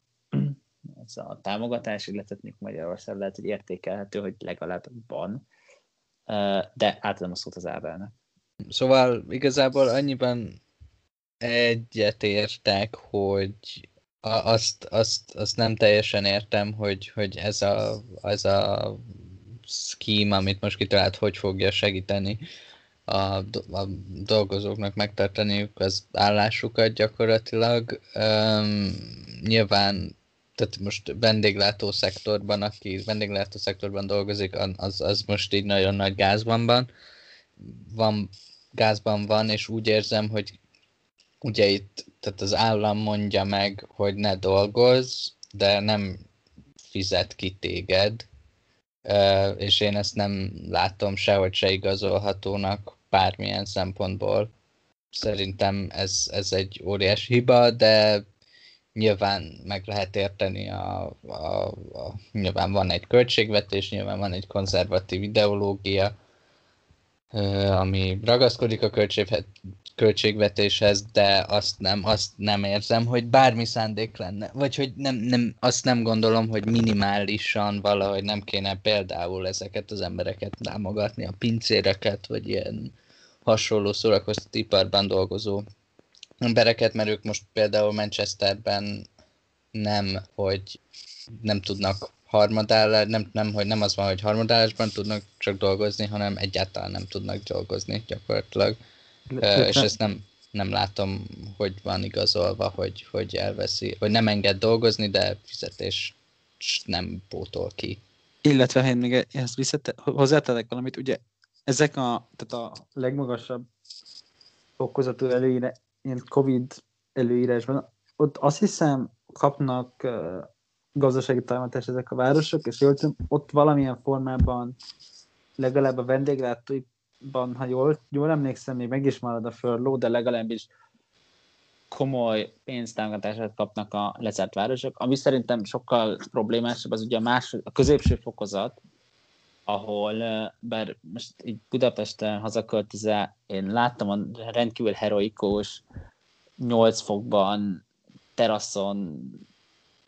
kocsmázást, ami, tehát, hogy, ami szerintem nagyon jó, hogy így történik. Tehát, hogy látom, hogy Budapesten is abszolút elterjedt az, hogy nem ülünk be egy helyre, ha nem muszáj. Mert hogy beltérben nem ülünk be egy helyre, ha nem muszáj. Tehát, hogy, de hogy azért főleg így a tél közelettével az egyébként ilyen kiülős kocsmákban azért mondjuk Magyarországnál kevésbé aktív, vagy, vagy, vagy még Anglián kevésbé van, van ennek meg a kultúrája szerintem eleve, azért fel fog merülni, hogyha nem találkozhatsz hivatalosan beltérben olyan emberrel, akivel nem együtt élsz, arra, hogy nem egy háztartásban élsz, akkor az vissza fogja vetni a vendéglátóipart, és azt hiszem, ezek a városok sokkal kevesebb segítséget kapnak a vendéglátóiparuk megsegítésére, mert hát ugye elvileg működhet, csak gyakorlatilag nem fog. És, és szerintem ez, a, ez az a nagy kérdés, ami, a, ami szerintem felmerül, hogy, hogyha tényleg amit mondtam már az előbb, hogy főleg a vendéglátánál ezért nem igazán látják be, hogyha egy bizonyos gazdasági szektor, bizonyos tevékenységek tartanak el, akkor az nem, tehát ahogy nem tudom, hogyha most kampányt kezdünk a diabétesz ellen, akkor az a cukrászok nagyon rosszul járnak. Úgy, ha visszaszorítjuk az emberek szociális interakcióit, akkor azzal a kocsmák és egyéb ilyen vendéglátóhelyek fognak rosszul járni. És tudom, hogy a cukrászok és vendéglátóhelyek, de, de ez most mindegy. Egy pár megjegyzés, amit lehet azokhoz, amiket elmondhatok nyugodtan, itt, nyugodtan. hogy már mégis a kormányálláspontot is megjelenítsem. Ugye, mikor elindult ez az egész eltáv program, akkor nagyjából arról volt szó, hogy a karantén, országos karanténkorlátozások miatt az összes szektor nagyjából érintve volt azzal kapcsolatban, hogy itt embereket haza kell küldeni, kiárási korlátozás, inkább maradj otthon, vagy inkább elbocsátunk hasonló. Ott a komplet gazdaság érintett, és nyilván erre jött a kimondottan költséges eltávpénzprogram. Jelenleg nem ez a helyzet, ugye nagyon sokat oldódtak a korlátozások, még egyébként a legszigorúbb harmadik fokozatú korlátozás sem annyira szigorú, mint akár amit itt Magyarországon megtapasztaltunk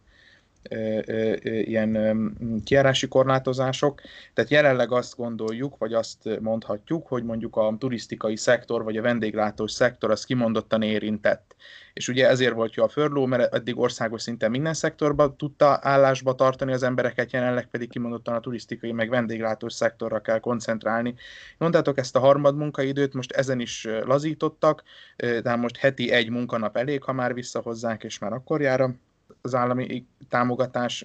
meg kisebb lett a, a, a, a munkaadói hozzájárulásnak a mértéke, most a pontos számot nem tudom megmondani, és, és ezen túl még dedikáltan e, turisztikai, meg vendéglátói szektorra mondom volt a 15%-os áfa csökkentés, illetve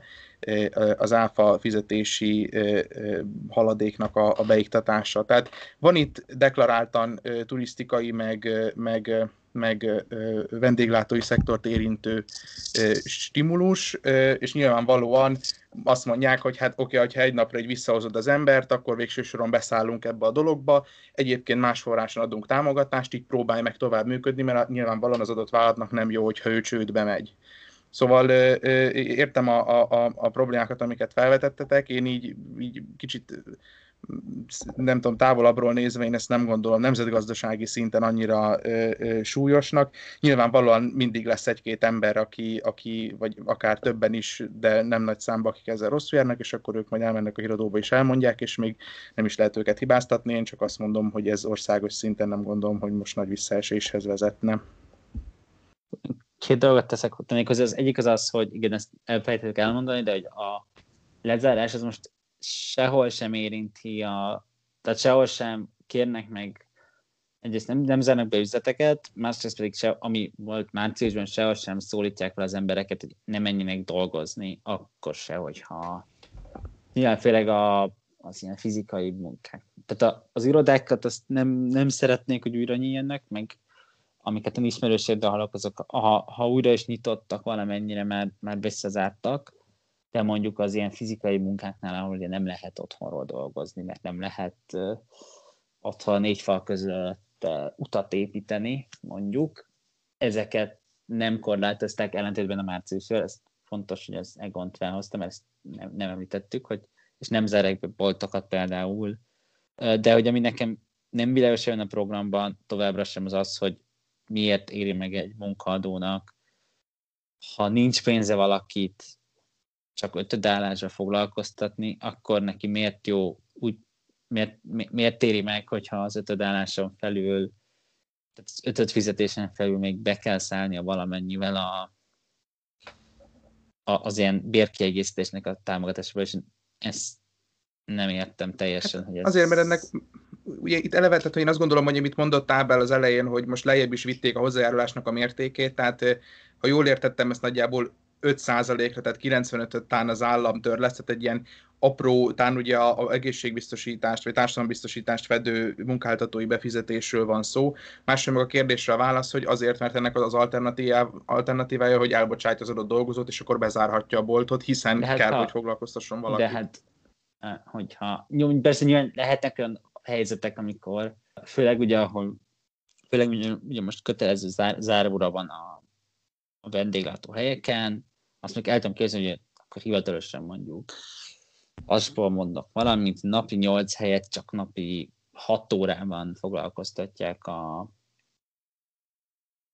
az emberek, a, mondjuk a pincéreket, vagy a csaposokat,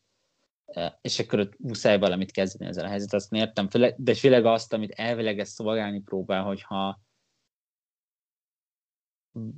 egy munkát korábban hárman végeztek el, de most már csak hárman végeztek teljes állásban, de most már csak egy teljes állásnyi emberre van szükség, azt inkább osztják három felé. Én ott nem értem, ami ugye elvileg ebbe beletartozik, hogy, hogy elvileg, ha megint csak még vendéglátó helyen visszaesett a forgalom, nincs már szükség annyi pincérnek, akkor osszák el annyi ember között kevesebb időben, hogy ott hogy éri meg elosztani ugyanannyi ember között a kevesebb munkát, hogyha olcsóbb kirúgni valakit, vagy valakiket. De persze lehet, hogy nekik van igazad. Most, most nyilvánvalóan mindenfajta ilyen ö, ö, hipotetikus helyzetet tudunk vizsgálni, most nyilván mindegyre én sem fogok tudni válaszolni. Ez most november elején indul ez a program, meglátjuk, hogy egyébként most ez mekkora munkanélküliséget fog okozni, azt látjuk, hogy mondjuk az Egyesült Államokban jelenleg 8% munkanélküliség, 8% a munkanélküliségi rát, az Egyesült Királyságban az ELTA programnak köszönhetően ez 3,8 maradt, hogyha most mit tudom én,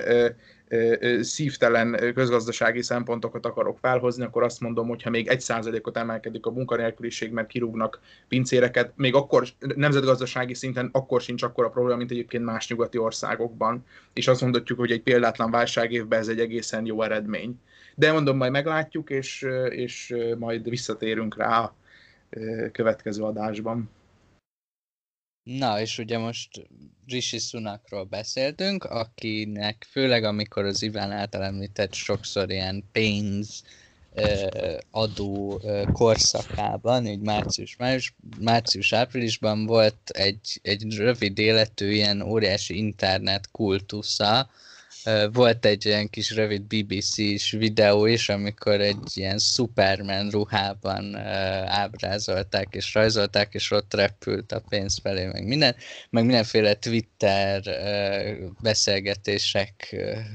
tömkelege foglalkozott azzal, hogy milyen, hogy sármos-e Rishi Sunak, és hogyha sármos, akkor mennyire, és mindenféle képeket osztottak meg róla, hogy ott ül pulóverben és nagyban nem menti meg a világgazdaságot, és ezt azért hozom fel, mert a következő témánk főszereplője, Lloyd George, ő nem ült sármosan egy számítógép előtt, de neki is volt hasonló kultusza, ami elég sokáig megmaradt, sőt, még most is jó színben emlékszik rá a brit köztudat. Van egy olyan beceneve, hogy a a nép pénzügyminisztere, ez, vagy a nép miniszterelnöke, ez, ezt ugye említettem a, az intróban, hogy miféle dolgokat ö, vezetett be a liberális párt, amikbe konkrétan bele fogunk menni, hogy ez tulajdonképpen mit jelentenek ezek a, ez a nyugdíjrendszer és a társadalombiztosítás, hogy mit jelentett akkor, de előbb azt gondoltam, hogy egy bevezetőnek mondanék egy olyasmit, hogy, hogy jobban megértsük, hogy tulajdonképpen mire kellett az 1900-as évek elején reagálni a, a liberális kormánynak mindenféle jóléti intézkedésekkel. Ugyanis az 1890-es években kezdtek nagyon sokat foglalkozni a brit szociológusok szegénységgel, Ugye 1890-es években járunk, ekkor az urbanizáció egyre elterjedtebb, és egyre nagyobb, és egyre több ember költözik be a városokba, és elsősorban a városi munkások, városi szegényeknek a helyzetét vizsgálják mindenféle brit szociológusok, például Roundtree, ilyen, Bosencat, Helen Bosencat, illetve Florence Lady Bell akiknek a eredményeiből így felsorolnék pár dolgot. Ugye Roundtree talán több helyen ismerik, ő az, aki először megalkotta ezt az úgynevezett szegénységi vonalat, illetve a szegénységi ciklust, ami úgy bontotta fel a szegénységi ciklus emberek életszakaszát, hogy milyen bizonyos életszakaszban azok az emberek, akik szegénység közelben vannak, vannak, amikor tényleg szegénynek mondhatók, és vannak, amikor egészen jól élnek. Például, amikor uh, újra, amikor mondjuk ilyen uh, 18, akkor inkább igen, 15-16-17 évesen saját lábra állnak és elkezdenek dolgozni, és csak magukat látják el, akkor például anyagilag egészen jól járnak, aztán amikor összeházasodnak, akkor kezd lejjebb menni a társ, a vagyoni helyzetük, és amikor gyerekeik lesznek, akkor itt éppen átlép a szegénységi vonal alá a, és például nehezenben tudják eltartani magukat, aztán ugye, hát ami ugye 19. századi Nagy-Britanniáról beszélünk, tehát amikor a gyerekek dolgozó korúak, sajnos az ilyen 12 12-13 évesen már úgy volt, akkor már ők is tudnak a családhoz, családi kasszához hozzájárulni, és ezért kikerül a család a szegénységből, aztán mikor a gyerekek kirepülnek a fészekből, és már idős korban van az ember, amikor adott esetben nem tud fizikai munkát végezni, akkor ismét a szegénységi vonal alá kerül az ember, és a Roundtree azt találta egyébként, a szegénységi vonalat ott húzta meg, Yorkban végezte el a felmérését, 18 shilling 21 penny. Ennyi volt a, az átlag keresete Yorkban egy ö, átlagos ö, kétkezi munkásnak, míg ahhoz, hogy a Roundtree által kiszámolt szegénységi vonalon legyen az ember, ami úgy számolta ki, hogy pusztán a fizikai létezéshez elég legyen, az uh, 21 shilling 8 pennynek kellett lennie. Tehát, hogy lehet látni, hogy mennyire uh, kemény volt a helyzet, például Yorkban, és Helen Bosencat például uh, egy olyat talált, azt találta, hogy a városi munkásság állandóan a állandóan el van adósodva, és ehhez kapcsolódóan kell alakítani a pénzügyei életét, és ő mivel egy ilyen nagyon arisztokrácia, arisztokrata származású nő volt, ő benne volt egy ilyen elitizmus, hogy ez biztos az ő hibája, kulturális dolog. Uh, illetve Lady Bellnek van egy jelentősebb kutatása, ami, ami azt mutatta ki, hogy uh, so, uh, ő egy ilyen szövőgyárban dolgozott, és alapvetően azt mutatta ki, hogy alapvetően nem felté, ezek a munkások alapvetően nem voltak olyan rosszul megfizetve, viszont hogyha betegek, akkor betegek lesznek és nem tudnak dolgozni, akkor alapvetően nagyon nagy gáz van, és tulajdonképpen nincs um, megélhetésük. És akkor tulajdonképpen ezekre a problémákra kellett megoldásokat találni, és láthatjuk, hogy a liberális párt, az, amit az 1905-6-ban került először hatalomra, és egészen ugye az első világháborúban még mindig a liberálisok voltak hatalmon, folyamatosan elkezdtek ilyen jóléti intézkedéseket bevezetni, és ezekből mondanék pár példát, amit ugye említettünk is a bevezetőben, hogy ilyen például a gyerekeknek adott ingyen iskola ebéd, ezt 1906-ban vezették be, ezt a helyi önkormányzatnak kellett biztosítania, viszont tudni kell, hogy kb. 1914-ig ez nem mindenhol volt így, mert, mert, mert nem volt milyen módja kötelezni az önkormányzatokat arra a kormánynak, hogy ezt valóban megtartsák. Be, be, be is tartsák ezt a törvényt, aztán 1914-től már ténylegesen kaptak, kaptak minden önkormányzati iskolában ebédet a gyerekek. 1908-ban bevezették a nyugdíjat, itt 70 éves kor felett kaptak 5 shillinget hetente, ezt, hogy a helyi, az akkori viszonylatban ezt úgy kell értelmezni, hogy az akkori átlag heti kereset, az, ezer, mármint az 1908-asról beszélünk, az 30 uh, shilling volt. Illetve az egészségbiztosítás, ez azt jelentette a 1911-ben, National Insurance-nek hívják, és négy pennyért egy héten járt táppénz egy évben 26 napra, és ezek mellett ingyen orvosi ellátás is, ez, és vezeték be az egészségbiztosítást. Gyakorlatilag tény szempontból ennyi, és akkor próbáljuk kicsit elemezni ezt a helyzetet, nyitó gondolatok vannak-e részletekről ezekre a száraz adatokra egyelőre? Szóval azt, azt nem mondtad el Ábel, és ez jól marketingelheti a szekciót. Ugye a, a, észrevették a hallgatók, az elmúlt adásokban foglalkoztunk híres történelmi személyekkel, ugye ez Ábel úgy fordított le, hogy fanbolykodás, ugye kezdtük Margaret Thatcherrel, akinek ugye én voltam a fanboya, ezt követte Iván részéről Etli, és most Ábel, ugye nagyon szép íve van a dolognak, tehát Ábel kedvenc, aki elkezdi kiépíteni a jóléti államot, Iváni az, aki kiterjeszt, az enyém pedig az, aki szétveri. Tehát egyébként teljesen elégedett vagyok ezzel a, ezzel a, ezzel a dologgal, csak éppen időbe haladtunk visszafele. Igen, sok mindent elmondtál Ábel, és itt részleteibe is be lehet menni, meg én itt készítettem is egy összesítést, hogy milyen hatások miatt jöhetnek be ezek a ezek a dolgok. Nem tudom, hogy a Lloyd George karakterére mennyire akarjuk ezt a dolgot kiegyezni, hanem egy baromi érdekes és nagyon megosztó karakter. Meg itt kimondottan megegyeztünk, hogy nem a miniszterelnök, vagy nem, nem, nem kifejezetten a miniszterelnök Lloyd George-ról fogunk beszélgetni, hanem még a pénzügyminiszterségéről.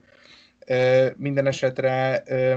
nyilván ezek előremutató lépések voltak. Kicsit itt, hogy belengessem, hogy miket is írtam föl magamnak. Egyfelől itt ugye ezeket a reformokat szerintem be lehet tudni egyfajta kontinentális hatásnak. Ugye ebben a 1880-as, 90-es években Bismarck Poroszországban elkezdik kiépíteni a különféle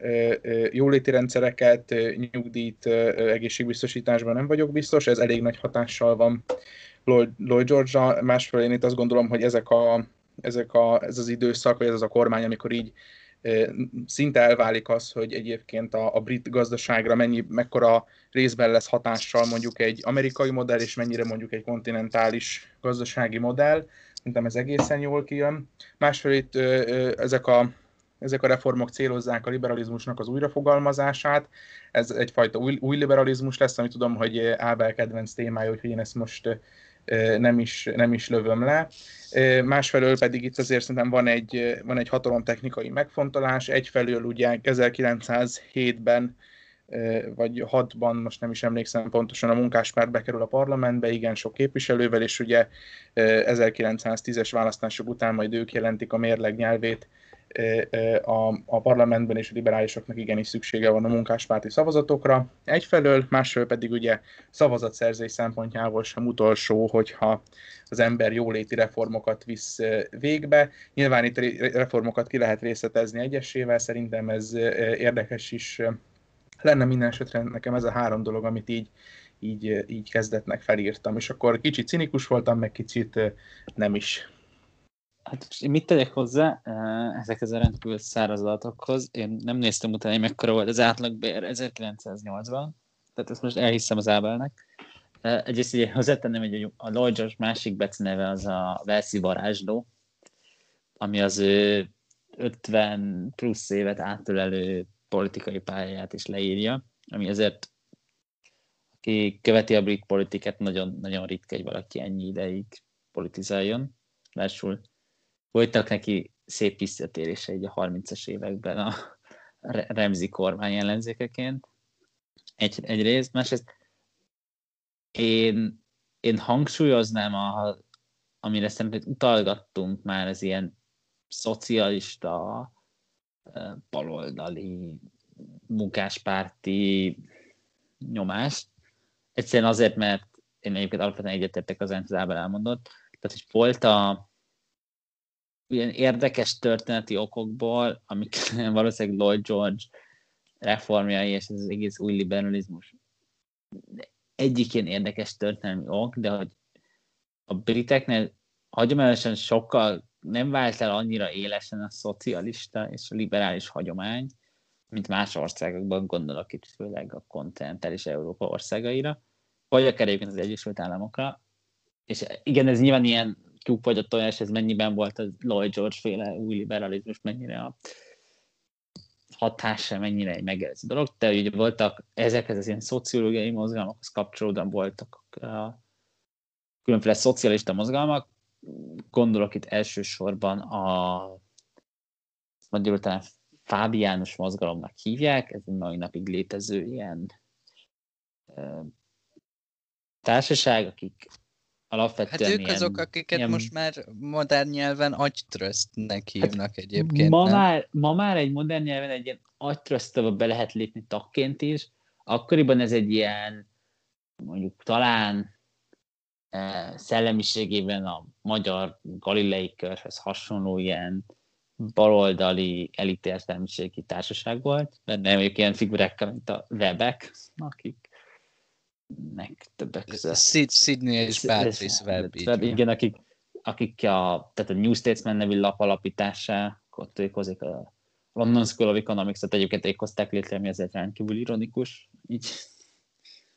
az intézmény mai hallgatói profiát ismerve, viszonylag személyesen. Tehát egy nagyon sok ilyen érdekes mozgalom volt a századordon, a munkáspárt nem volt nagyon erős, és ahhoz képest szok- szokás sokszor angelt egyfelől a kapitalizmus, másfelől a munkás mozgalom szülőföldjének nevezni. Azért a századforduló brit szocialista mozgalma lényegesen kevésbé tudta, tudott megjelenni a parlamenti politikán, mint mondjuk nem azt mondom, hogy a francia, de a, akár csak a német elvtársaik, most a szónak nem lekicsinlő értelmében, mert ők tényleg elvtársaként tekintettek egymásra akkor még. Tehát, hogy, ez egy nagyon érdekes dinamika, és még itt ez egy tyúk vagy tojás esete, de hogy, hogy minden este volt egy ilyen szocialista mozgalom, akinek nem igazán lett pártja, és aztán ez egy kicsit meg is fordult, hogy nagyon sok ilyen Lord George irányból most hogyan, tehát főleg az ilyen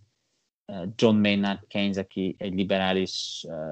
politikus volt, és a liberális pártok volt a tagja, ő nagyon hatott a brit munkáspárt gazdaságpolitikájára, ez az egyik. És a másik, ami ez a hosszú távú hatása, és szerintem ez az, ami ennek az egész új liberalizmusnak egy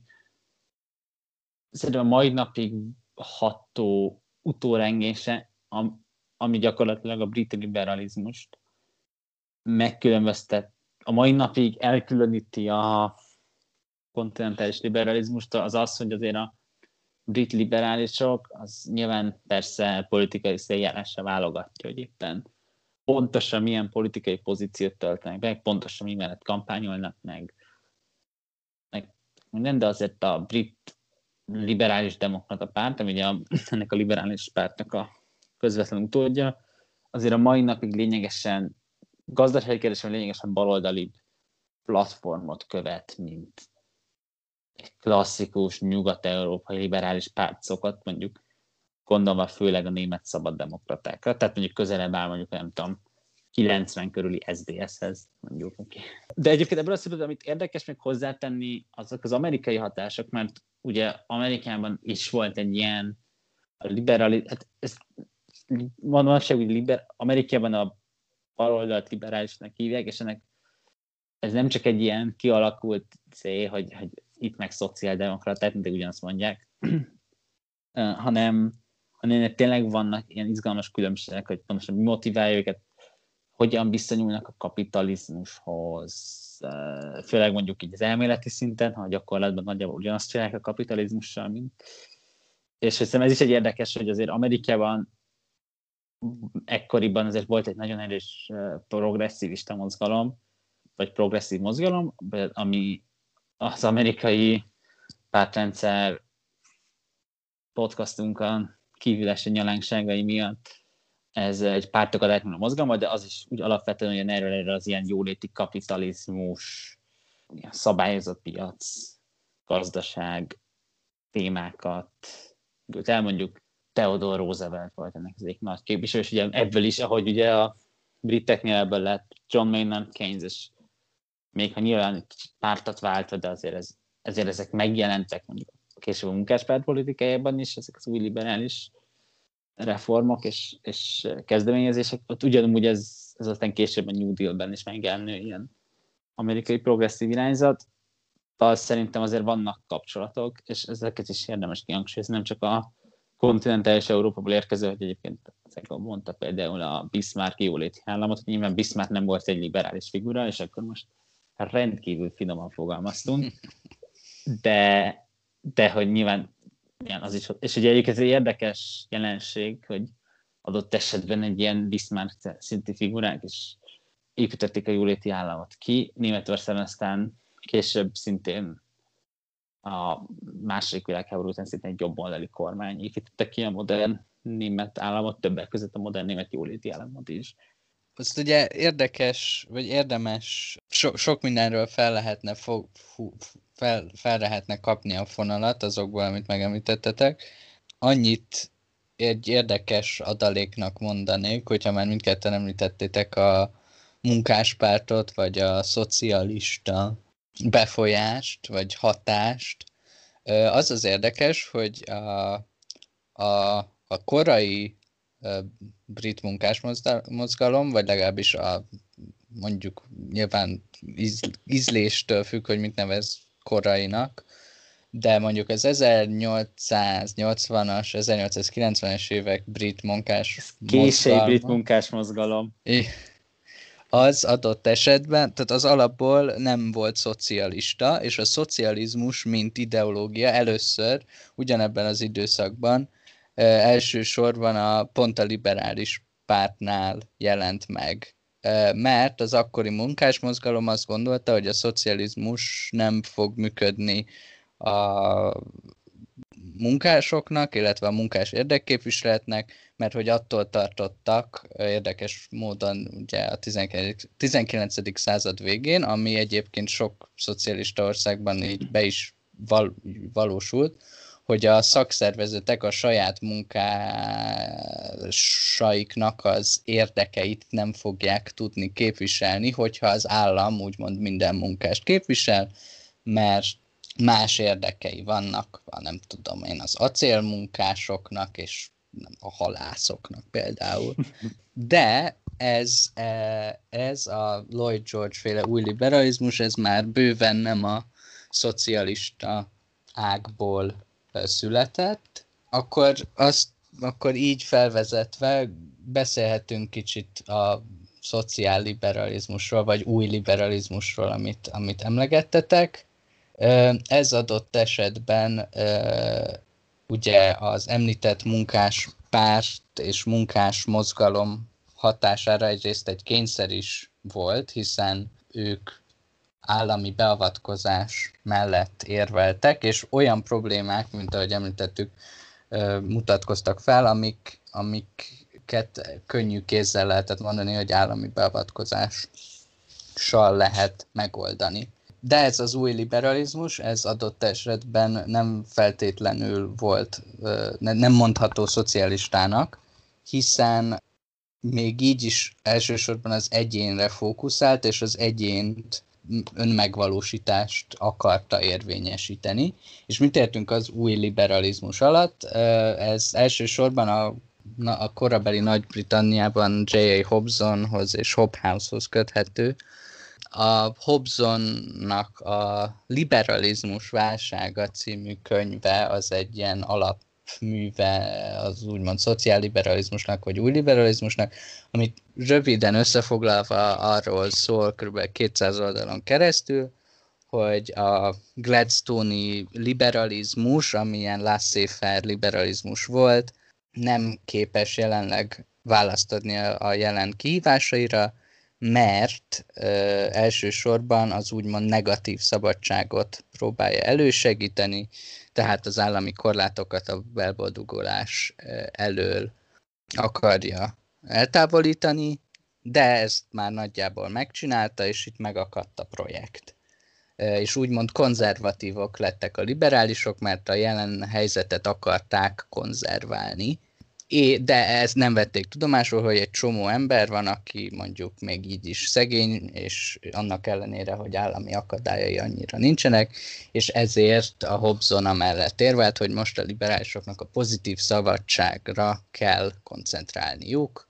amivel lehetőséget biztosítanak arra, hogy kitörjenek a szegénységből. Tulajdonképpen az, az egészségbiztosítás, meg a nyugdíj, hogy nem a te hibád, hogyha mondjuk túl idős vagy már ahhoz, hogy dolgozz, vagy belerokkansz a munkádba, és hogy így is tudj érvényesülni. És nekem egyébként nagyon érdekes, Iván, hogy a, a 90-es SZDSZ-t mondtad. Szerintem tehát ad, ad, mondjuk ki, ez, ez a fajta liberalizmus, ez bal liberalizmus, ez egy bal liberális ideológia, és hogy szerintem elég sok helyen el van az érdekes nekem a szociálliberalizmusban, vagy az új liberalizmusban, hogy szerintem elég sok helyen el van használódva, és sokan használják azt a szót, hogy bal liberális, de én egyébként elég kevés szociálliberális pártról tudok, ami így nyíltan ez létezett, és ezt vallott, és egyébként pont a 89-es SDS programban bőven felelhetőek ilyen elemek, de, de talán kormányon egyértelműen ez az 1900-as évek elejé, elejé liberális kormány mondható. Talán a legsikeresebbeknek, vagy a leghíresebbnek. Hát én, én azért az Egyesült Államokat nem hagynám ki ebből a összehasonlítás, főleg azért a mondjuk elsősorban persze Rooseveltre gondol, gondolok most, de hogy azért ott, a, az, ott, ott, is, ott tényleg megvan a hagyomány ennek az ilyen balliberális, nem lesz liberális, szociálliberális, ahogy tetszik mozgalomnak. Itt ugye na pont érdekes, hogy az usa ugye felvetitek, ugye az 1909-es népi költségvetés People's Budget, ami a Lloyd George nevéhez köthető, ami mondjuk azonnak az új liberalizmusnak egy gyakorlati megnyilvánulás, ugye erre pont ezt úgy interpretálták, mint egyfajta háborús költségvetés, és ugye kérdezik, hogy ki ellen indít háborút, hát egyfelől ugye a, a, a, a lordok ellen, másfelől meg a szegénység ellen és ez a háború a szegénység ellenretörike, ez egyébként előjön még később a történelemben, még az USA-ba a 60-as években, a Lyndon B. Johnson idején. Ugye akkor volt ez a nagy teremtsük meg a Great Society koncepciót, akkor kezdik el kibővíteni az egészségbiztosítást, létrehozzák a Medikert, a Medikédet. Vannak ilyen analóg lépések, szóval szerintem ez egyébként egy egészen jó példa, csak nyilván a Lyndon B. Jonesról hamarabb jut eszünkbe Vietnámnak a bombázása, mint, mint nem tudom, a Great Society koncepció, de hogy azért de hogy azért, ha a személytől leválasztjuk, akkor, akkor, akkor van erre példa. Azért ne legyünk igazságtalanok, szerintem Lloyd George nagyon soknak előbb jut eszébe az első világháború, mint, Ja, és egyébként még egy dolog, ugye mindenki mondott egy, egy Becen nevet a George-nak, akkor én sem lóghatok ki. Ugye ne, érdemes ezt azért rögzíteni, hogy az 1908-tól Esquith kormányában ő miniszterként dolgozott, ugyanúgy, hogy Winston Churchill, és kettőket emlegették úgy, mint Terrible Twins, azaz borzalmas ikrek. Úgyhogy azért elindult nagyon, két nagyon szép karrier itt a,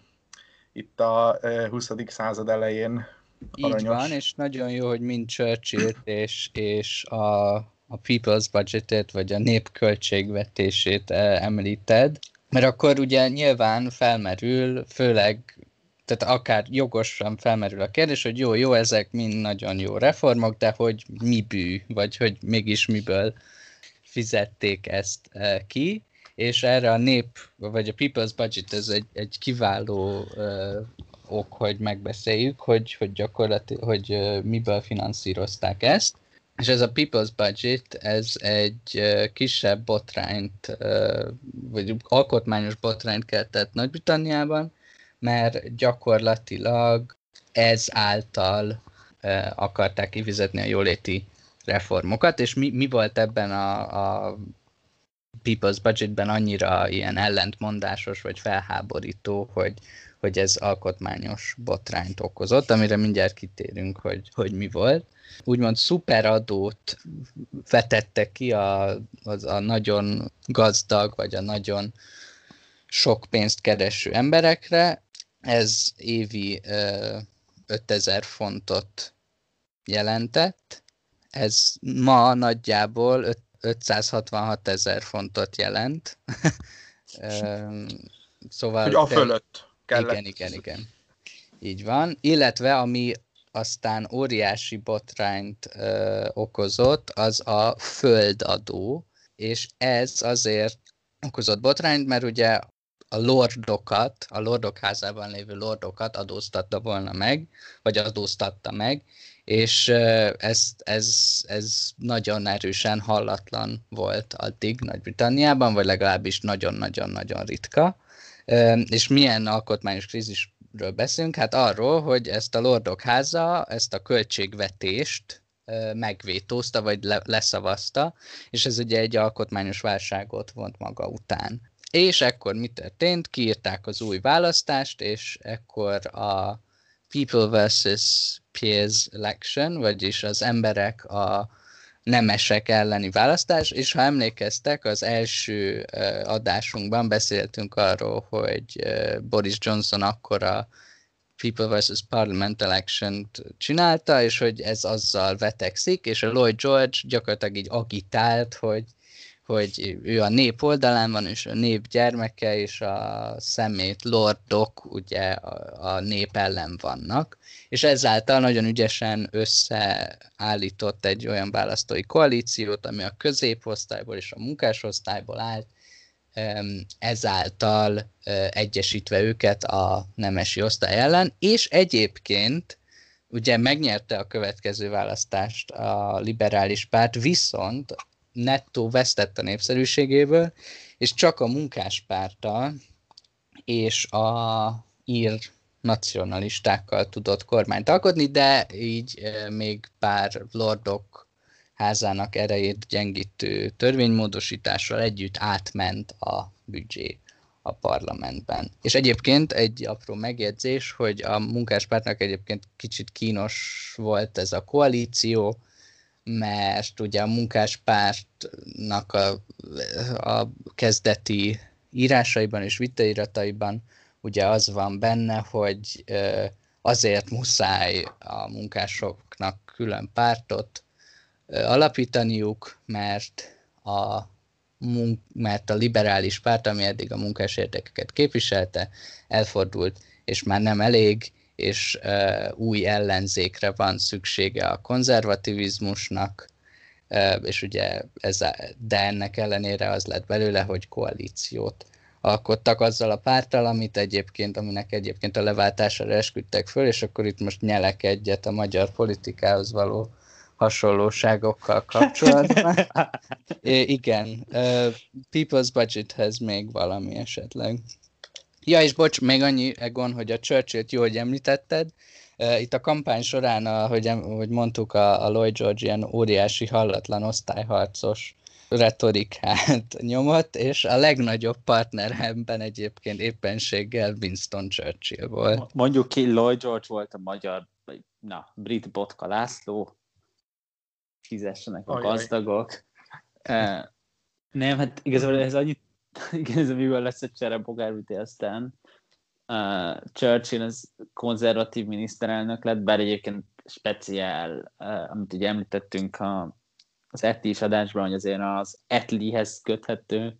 szociális reformok, azok már a Churchill kormány idején is tervbe lettek véve. a Churchill aztán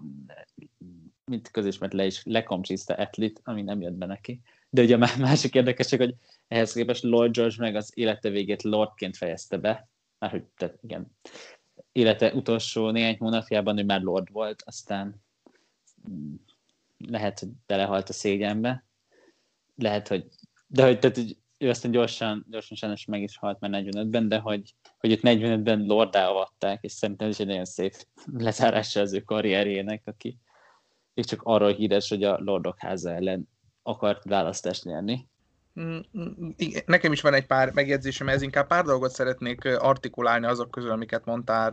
Ábel. Szóval itt egy ilyen, nekifutunk ennek a, ennek a költségvetésnek, tényleg azt mondjuk, hogy népi költségvetés. Mondhatjuk, hogy szuperadó, de azt azért emészgessük, hogy nem tudom, tényleg a ö, ö, mai értéken számítva 500 ezer font felett kereső kapnak egy, nem tudom, 2-3 százalékos személyi jövedelemadót kell fizetni. Tehát azért ez nem, nem, nem akkor nyilván a kora mércéhez képest szokatlan volt, de hogy azért nem, nem volt egetrengető. A, föl, a föld értékesítéséből származó adó az már sokkal inkább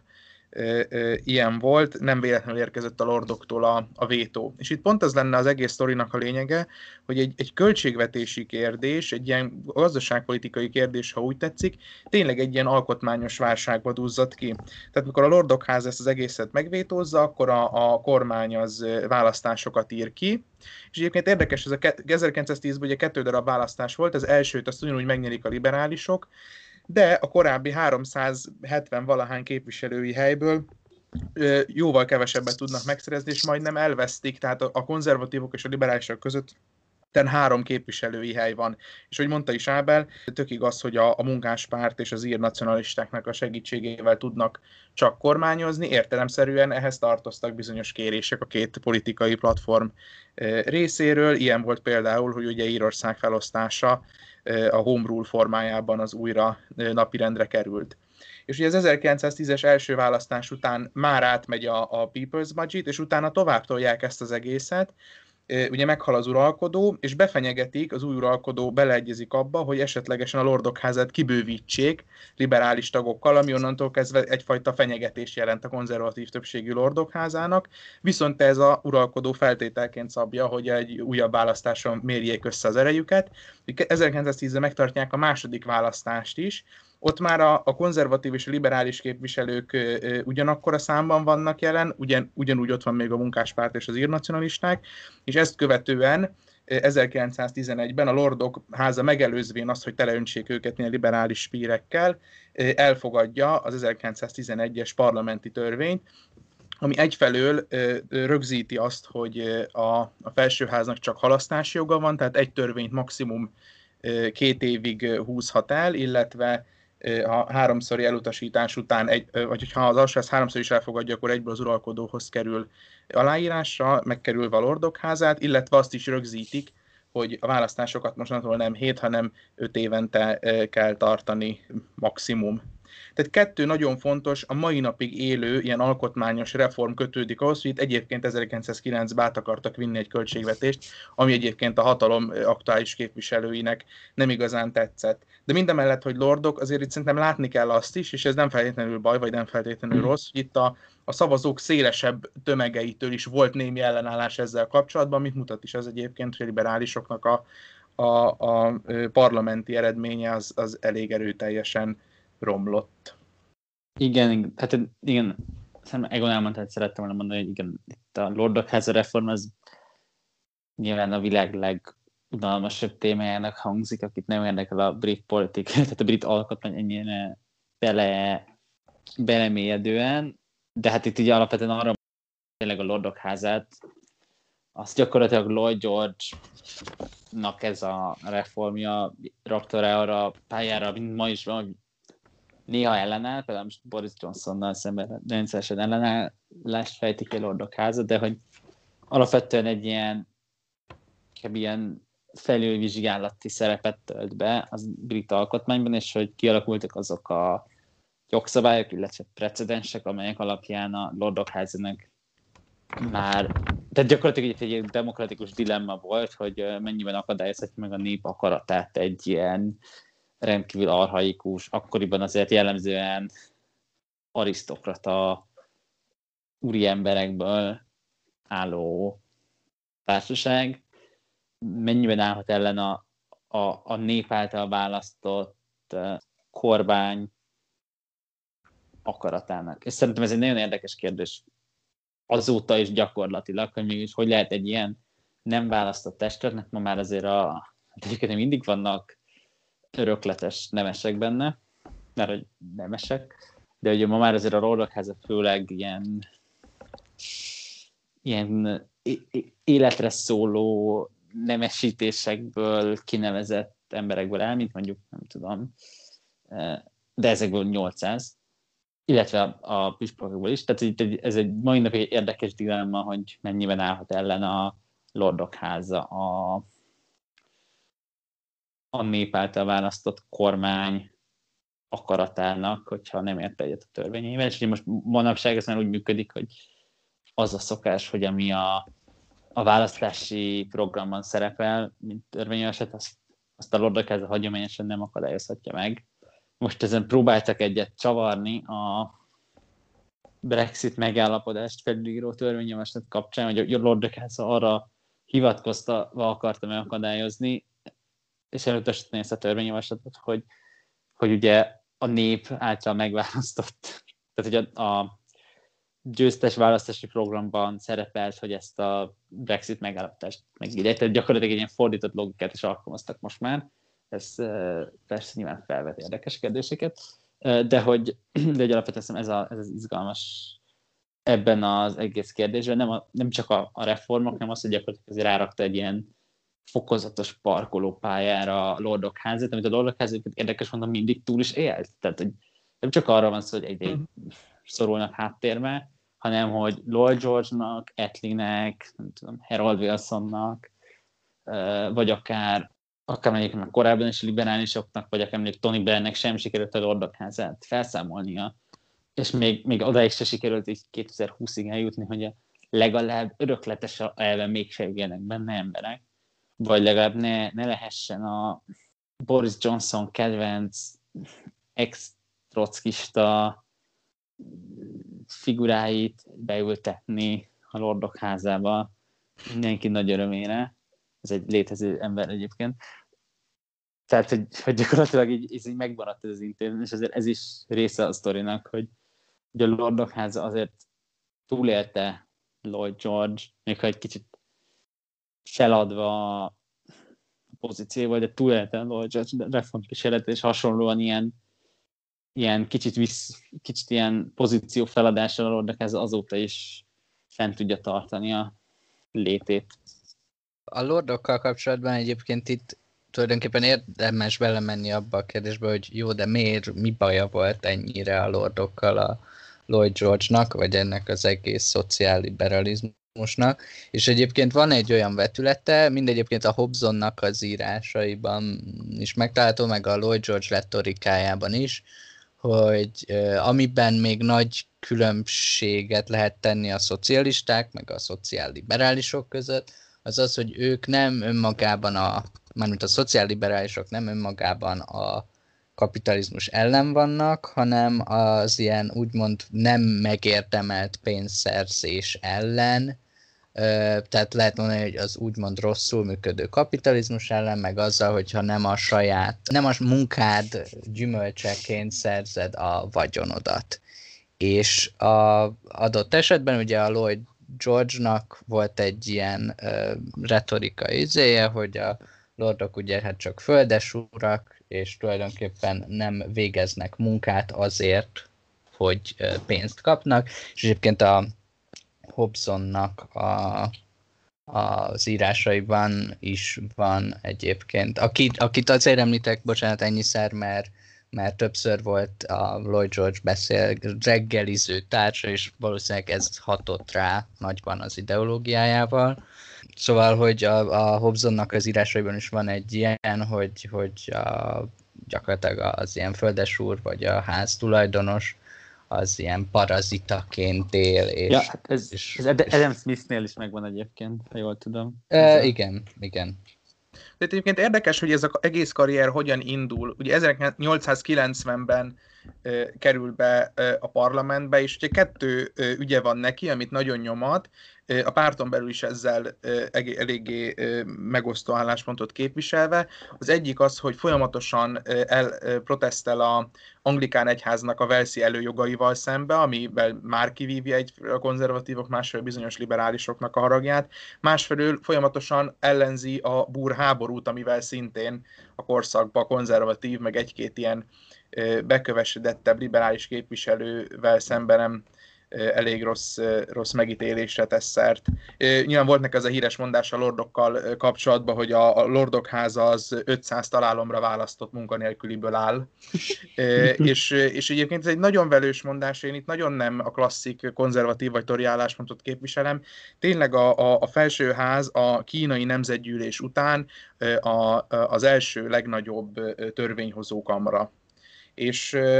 azt kell látni tényleg, hogy itt 750-800, most pontosan nem tudom, hol tart ez a szám, ez egyébként egész sokat mond, hogy nem tudom, hol tart ez a szám, olyan ember ül ott, aki tényleg kinevezés alapján kerül oda, és nem pedig az emberek választják, élete végéig fizetést kap, és vagy bemegy, vagy nem. És azért itt ez felmerülhet az emberbe a gyanú, hogy tényleg ide azokat a képviselőket dobják be, akik így már nem akarnak elindulni a választókerületekbe, de mégis nagy szolgálatot tettek a pártnak, úgyhogy itt szépen bezsúfolják őket, és egyébként nagyon szép a pártok közti együttműködés, mikor be kell terjeszteni a Lordok házába a, a, a neveket, ilyenkor azért megszületik a, a, a nemzeti konszenzus, és ugyanakkor meg ez folyamatos ilyen politikai csatározásoknak a színtere, tehát nyilván mindig a saját képviselőit akarja túlsúlyba az adott éppen regnáló párt, és így folyamatosan bővül a, a, a kamra, mert ugye folyamatosan újabb pártok kerülnek elő. Hát az azért elég, elég megmosolyogtató, meg, meg, meg nevetséges folyamat, úgyhogy itt a, a, a Farázs álláspontja sokkal közelebb áll hozzám, aki a Lordok háza megszüntetése mellett szokott érvelni, én ezt egyáltalán nem tartom ördögtől való gondolatnak, még hogyha egyébként mélyen antikonzervatív is. Itt, a, itt a, kicsit ezt a, a, Lloyd George is mindjárt, bocsánat, nem beszélek sokáig. Itt ugye mindig ilyen kedveseket mondtunk, de van egy pár dolog, ami szerintem azért még érdekes itt, és nem érdemes elhallgatni, mert mindenkinek a szennyesét kiteregettük. Egyfelől az ilyen munkás mozgalmakhoz, meg, meg baloldalhoz való viszony, vagy gyakorlati baloldalhoz való viszony, Ugye itt próbálnak a munkáspárt kedvére tenni, például lehetővé teszik azt, hogy szakszervezetek finanszírozzák a parlamenti munkáspártot, ami egy nagy előrelépés. Ugyanakkor látni kell, hogy az 1910-től 1918-ig, 20-ig tartó időszak, ez tulajdonképpen a brit szakszervezeti mozgalomnak a kibővülésének az időszaka. 1910 és 14 között a szakszervezetek taglétszáma az 60%-kal bővül, majd még 4 millió fővel nő 1918-ra. Megszetik a hármas szövetség, ami a, a, a vasutasoknak, a közúti szállítóknak, illetve a bányászoknak egy ilyen nagy hármasa, ami praktikusan meg tudja bénítani az országot, akkor a ilyen erő meg érdekkoncentrációval rendelkezik. És ugye itt az 1910-es évek elején azért felmerülnek konfliktusok, hogy itt van a híres eset, mikor a, a tüntető Liverpooli dokmunkásokra ugye kivezénylik a hadsereget, és akkor itt van tömegbelövetés, meg páran meghalnak. Ugye ezt klasszikusan a Churchillhez szokták kötni, de hát azért mégiscsak talán fontos megjegyezni, hogy hogy Lloyd George ennek a kormánynak tagja volt. Másfelől ez 1910-es évek, ez a szüfrezset mozgalomnak a, a, a, az időszaka, és hát azért a macska egér törvény, ami arról szól, hogy a börtönben éjségsztrájkoló szüfrezsetteket ki lehet engedni, de csak addig, ameddig visszanyerik a, a, az erejüket, majd így újra bezárjuk őket a börtönbe, hát azért elég nehéz lenne egy ilyen nagyon előremutató progresszív gondolatnak nevezni. hozzá kell tennem, persze nem szabad igazságtanak lenni, Lloyd George miniszterelnöksége idején később bővítik a, a választójogi törvényt, és, és a 30 év fölötti nők is szavazati jogot kapnak, szóval ezt is a dologhoz hozzá kell tenni. Igen, meg a csúnyaságokban az is benne van, hogy a, annak ellenére ugye, hogy bővítik majd a választójogot, azért a elég komoly ilyen, ö, amikor a szufrazsett, szufrazsettek sztrá, éjség sztrájkoltak, akkor a, az a liberális párthoz köthető, az az ilyen ö, erre való reakció, hogy akkor fogták, és így élőben lenyomtak a torkukon ételt, ez a force feedingnek hívják. Valóban ezt is muszáj elmondani, hogyha a beli liberális, liberál, liberálisokról, meg liberális pártról beszélünk. Ami ennek egy szerintem méltatlanul, nem méltatlanul, nem, tehát ilyen sajnálatosan keveset beszélnek erről, tehát ennek azért és ez vonatkozik mindez az új liberális dolog, mozgalomra, mind a említett szocialista kortársaikra ezen a web házaspár tengelyen. Tehát azért, azért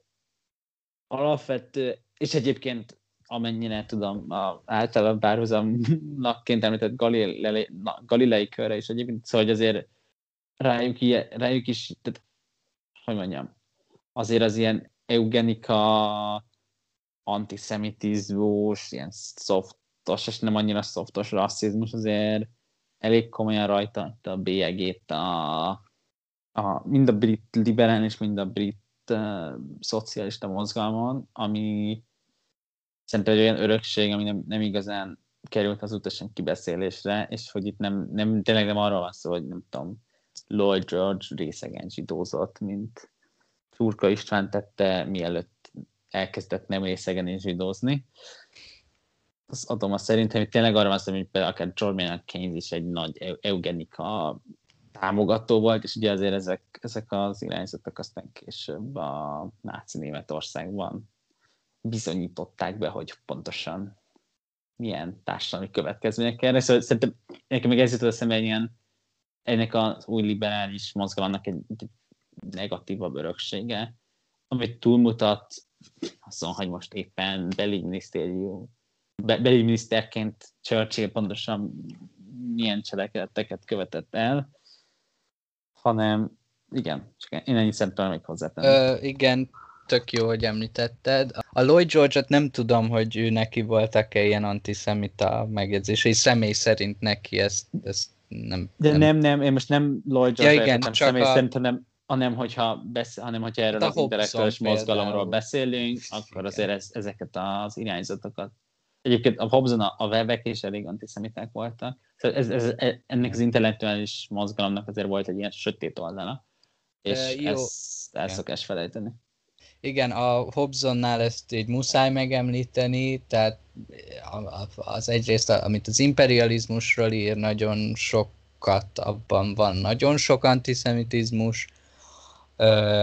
A, van egy olyan könyve, a, az, az a címe, hogy a jingoizmus pszichológiája, ami egyébként egy nagyon nagy, tehát semmi értelme szerintem az egésznek, és annak a második felében is eléggé van egy kis amikor a, mondjuk pont, tehát hogy a sajtóról ír, és hogy ez milyen hatással van az emberre, és odáig ez a része ez nagyjából oké, okay, de hogy aztán elkezd jól a sajtóval kapcsolatban elég teljesen antiszemita kijelentéseket tenni, tehát igazad van Iván, hogy ezt így muszáj megemlíteni, hogy, és bizonyos szempontból főleg az, az antiimperializmusára nagyon büszke baloldal, az, én ezt így látom, de nyugodtan javíts ki, ami egyáltalán nem tudta levetkőzni az antiszemitizmusát. Hát most pontosan értem, hogy melyik közelmúltbeli vezető brit baloldali politikus jár a fejedben, ö, aki egyébként, Jeremy Corbyn, az, aki egyébként hát egy ilyen mellékszálaként a, a saját antiszemitizmusáról szóló híradásnak feljelent az is, hogy ő egyébként írt egy méltató előszót pont Hobson imperializmusról szóló könyvéhez. Szerintem én nem olvastam azt az előszót, szóval, de hogy el tudom képzelni, hogy lehet, hogy ehhez méltató előszót írni, hogy nem vagy antiszemita, meg azért ez egy klasszikusa ennek a szellemi irányzatnak ez a könyv, de, de, de hát igen, való, felmerül persze, tehát hogy nyilván nagyon sok kérdés van, és nem, nem feltétlenül fel az ilyen konklúziókhoz menni, hogy akik antiimperialisták, azok valójában antiszemitek, ez nyilván nem így van. Jó, ne, nem ezt De- mondtam, de azt igen. mondtam, hogy inkább amik, bocsánat, hogy amik ebben a körben hangosak, az a, ott, ott lehet a Van. legjobban megtalálni. Van szerintem a brit baloldalnak egy ilyen erősen, most azt mondom akadémiai, intellektuális feltétlenül, de egy erősen elméleti hátterű uh, anti-imperialista vonala, teszem kormány beletartozik, ez ilyen kis ilyen középosztálybeli hátterű, ilyen, ilyen kandaló mellől anti-imperializmus, meg baloldaliság, és igen, tehát vannak ilyen szekcióknak nem sikerült ezekkel a, az örökségekhez szembenézni, de egy- egyébként itt azért nem feltétlenül, tehát itt nem, nem feltétlenül kell Corbynon leverni a nedves lefedőt, vagy hogy mondják ezt, mert itt speciál azért nála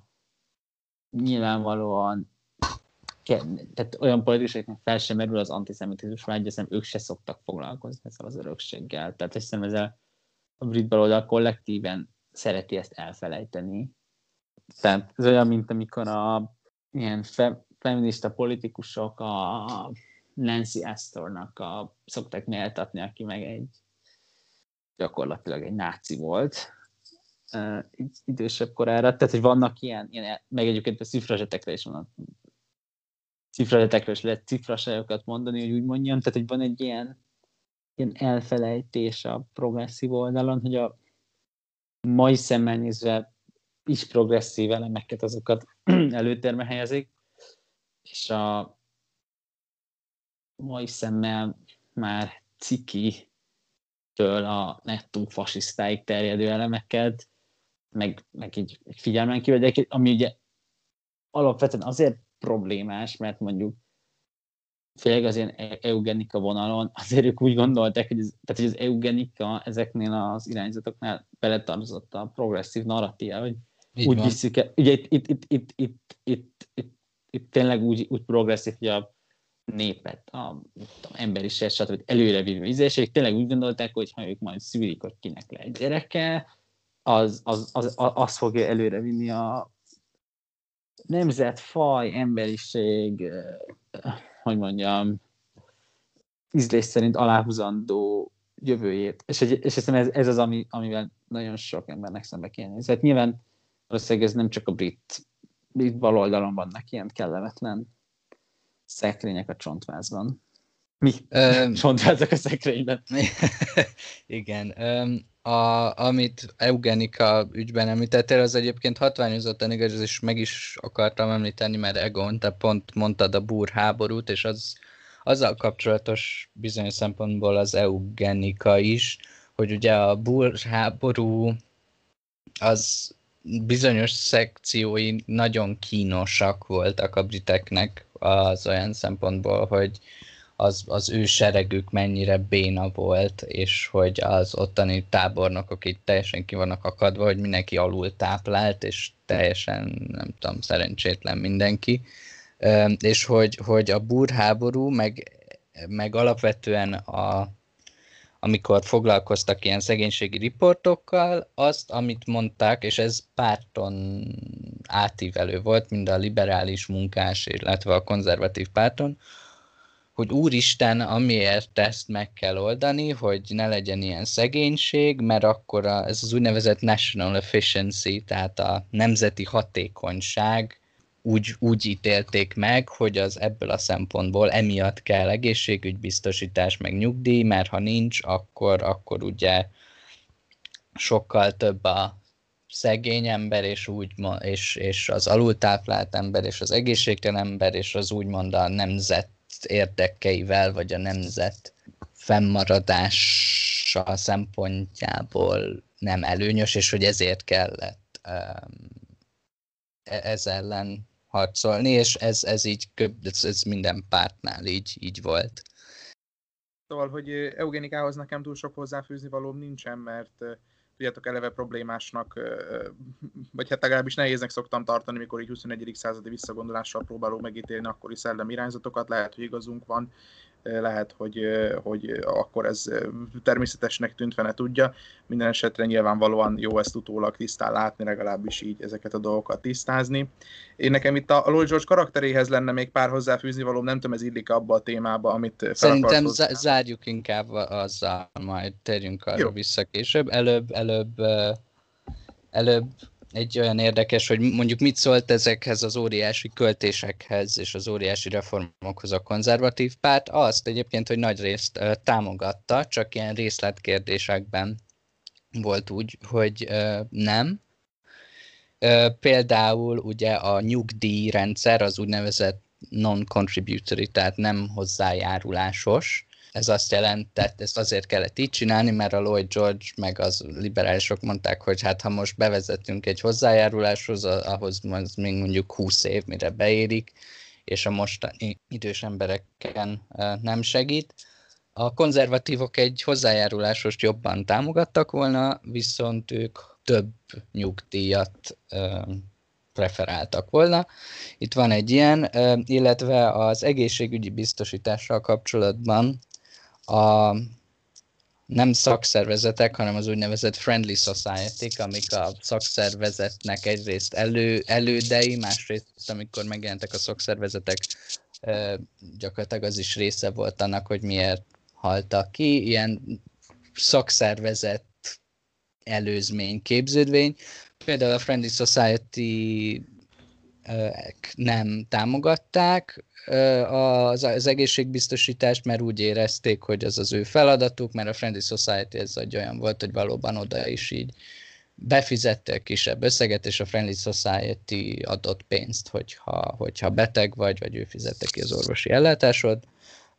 orvosok hogy reagáltak erre, ugye beszéltünk erről az NHS kialakításánál is. Alapvetően örültek neki, neki, hogy van egészségbiztosítás, mert ugye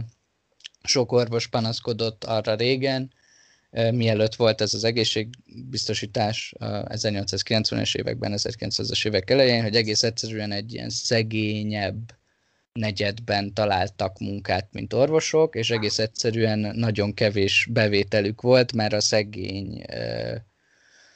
szegények, szegény helyen élő emberek egész egyszerűen nem mentek el orvoshoz, a betegek voltak, mert nem volt rá pénzük. És így viszont az orvosoknak lett egy állandó bevételük egészségbiztosítása, és ezzel kapcsolatos, hogy akik kritizálják mondjuk adott esetben az egészségbiztosítást, amihez ugye hozzájárulás szükséges, ők azt mondják, hogy ez adott esetben azért probléma, mert ugye az emberek, akik ezt eddig se tudták kifizetni, azok most se fogják tudni kifizetni azzal a különbséggel, hogy most már kötelező, tehát biztos volt olyan, aki azt mondta erre, hogy hát jó, köszi, mert, mert azzal nem, nem került előbbre. Akik kritizálják, azok, azok ezt mondják, hogy, hogy, hogy nem ezt, ezt a részét nem teljesen tudta megoldani. Nyilvánvaló, hogy nem tudta megoldani az egészségügyet, hiszen akkor nem beszélnénk arról, hogy mennyi, 35 évvel később az Etli azzal nyert választást. Ez, ez megelőző megint csak a Churchill háborús kormányában, amit nem nevezhetünk konzervatív kormánynak, mert nem csak ők voltak benne. Egyébként pont a liberális William Beveridge vezetésével, ki, már előtte kidolgozták egy ilyen tervezet az NHS-re, ez a híres Beveridge Report. Igen, ezt tegyük hozzá, hogy az NHS-nek az ilyen egyik kvázi szülő atya, az egy liberális politikus volt, ezt még tegyük hozzá az új liberalizmushoz. Szóval nyilván ezért utal rá, hogy azért nem, nem sikerült konkluzív megoldást adni a, arra, hogy általános egészségügyi ellátás legyen, hiszen akkor nem, nem kellett volna 30, 35 évvel később még egyet változtatni a hogy akkor gyakorlatilag az állam kezébe adni egy ilyen egészségügyi szolgáltató szerepben az egészségügyi szolgáltatását. Most nyilvánvalóan ezeket a reformokat is helyén kell kezelni, nyilván a maguk korában ezek előremutatóak voltak, szokatlanok voltak, verésznek tűnnek, mai szemmel nézve nem tűnnek annyira átfogónak vagy jelentősnek, mondom, szerintem maga korábban kell értékelni, és akkor ott ezek radikális javaslatoknak tűntek, és nyilván megalapozták a későbbi alakulását a jóléti államnak, meg az egész gazdaságpolitikának, és szerintem ilyen szempontból nem lehet mellettük elmenni. Akkor Egon a, a, a Lloyd George személyisége. Igen. És akkor... Szóval itt a, a Lloyd George, hogy én azt gondolom, hogy ez a csáv egy ilyen egészen autonóm karakter lehetett, ugyanis minden oldalon már egészen szépen összegyűjtöttük, hogy miért lehetett utálni. és, és ugye itt a, a Torik részéről már beszéltünk a, a, a népi költségvetésről, beszéltünk a Lordok házáról, beszéltünk arról, hogy mennyire ellene mentek a tekintélyelvűségnek, ellenezte az imperializmust, ellenezte az anglikán egyháznak az előjogait. Baloldalról beszéltünk itt a sztrájkokhoz való, való hozzáállásról, ugye ez az ominózus tömegbelövetés, meg a szüfrözse mozgalmak. mert arról még keveset beszéltünk talán, hogy a, a liberálisoknak, és mondjuk ha úgy veszük, akkor a liberális párt tagjainak mi lehetett a problémája Lord george Én most nem feltétlenül mondom, hogy emiatt egy negatív karakter, csak hogy ezeket átnézzük, szerintem egészen jó kis lenyomatot kapunk a karakterről. Egyfelől azért látszik, hogy ez az új liberalizmus, ez sokaknak megfeküdte a gyomrát, de érdekes, hogy a, a 19. században a, a brit közéleti viták jelentős része a, a, arról zajlik, hogy milyen ö, kereskedelempolitikát folytassanak, legyen egy protekcionista vagy egy szabadkereskedelempárti kereskedelempolitika nyilván a liberálisok, az akkori liberálisok, vagy lesz liberálisok inkább a szabadkereskedelem párti vonalat képviselték. Ha úgy tetszik, a globalizáció mentén zajlott ez a konfliktus, utána nyilván behozta a, ez az új liberalizmus az újraelosztással kapcsolatos dilemmákat. Most megint visszavándorlunk érdekes módon a globalizáció felé. A lényeg az, hogy, hogy, hogy szerintem sokaknak lehetett ezzel problémája párton belül, és a többi az ilyen politikai ügy. Ugye 1916-ban, és ugye mondtuk, hogy csak érintőlegesen beszélünk a miniszterelnökségről, ugye Esquith lemond, az akkori miniszterelnök, és Lloyd George-ot még abban az évben kinevezik miniszterelnöknek, és ezt párton belül sokan úgy fogták föl, hogy itt a Lloyd George elárulta a korábbi miniszterelnökét. E-, ezt már csak tetőzi azt, hogy a kormányban a legjelentősebb posztokat, értsd külpolitika, vagy értsd pénzügypolitika, pénzügyminisztérium, az akkori konzervatívok kapják meg, külpolitikát a korábbi konzervatív miniszterelnök Balfour, a, a pénzügyet pedig, pedig Andrew Bonarlo. Szóval így Eszkisz elkezd a, a konzervatívokkal ö, kormányozni, és később is velük indul a választáson, egy ilyen koalíciós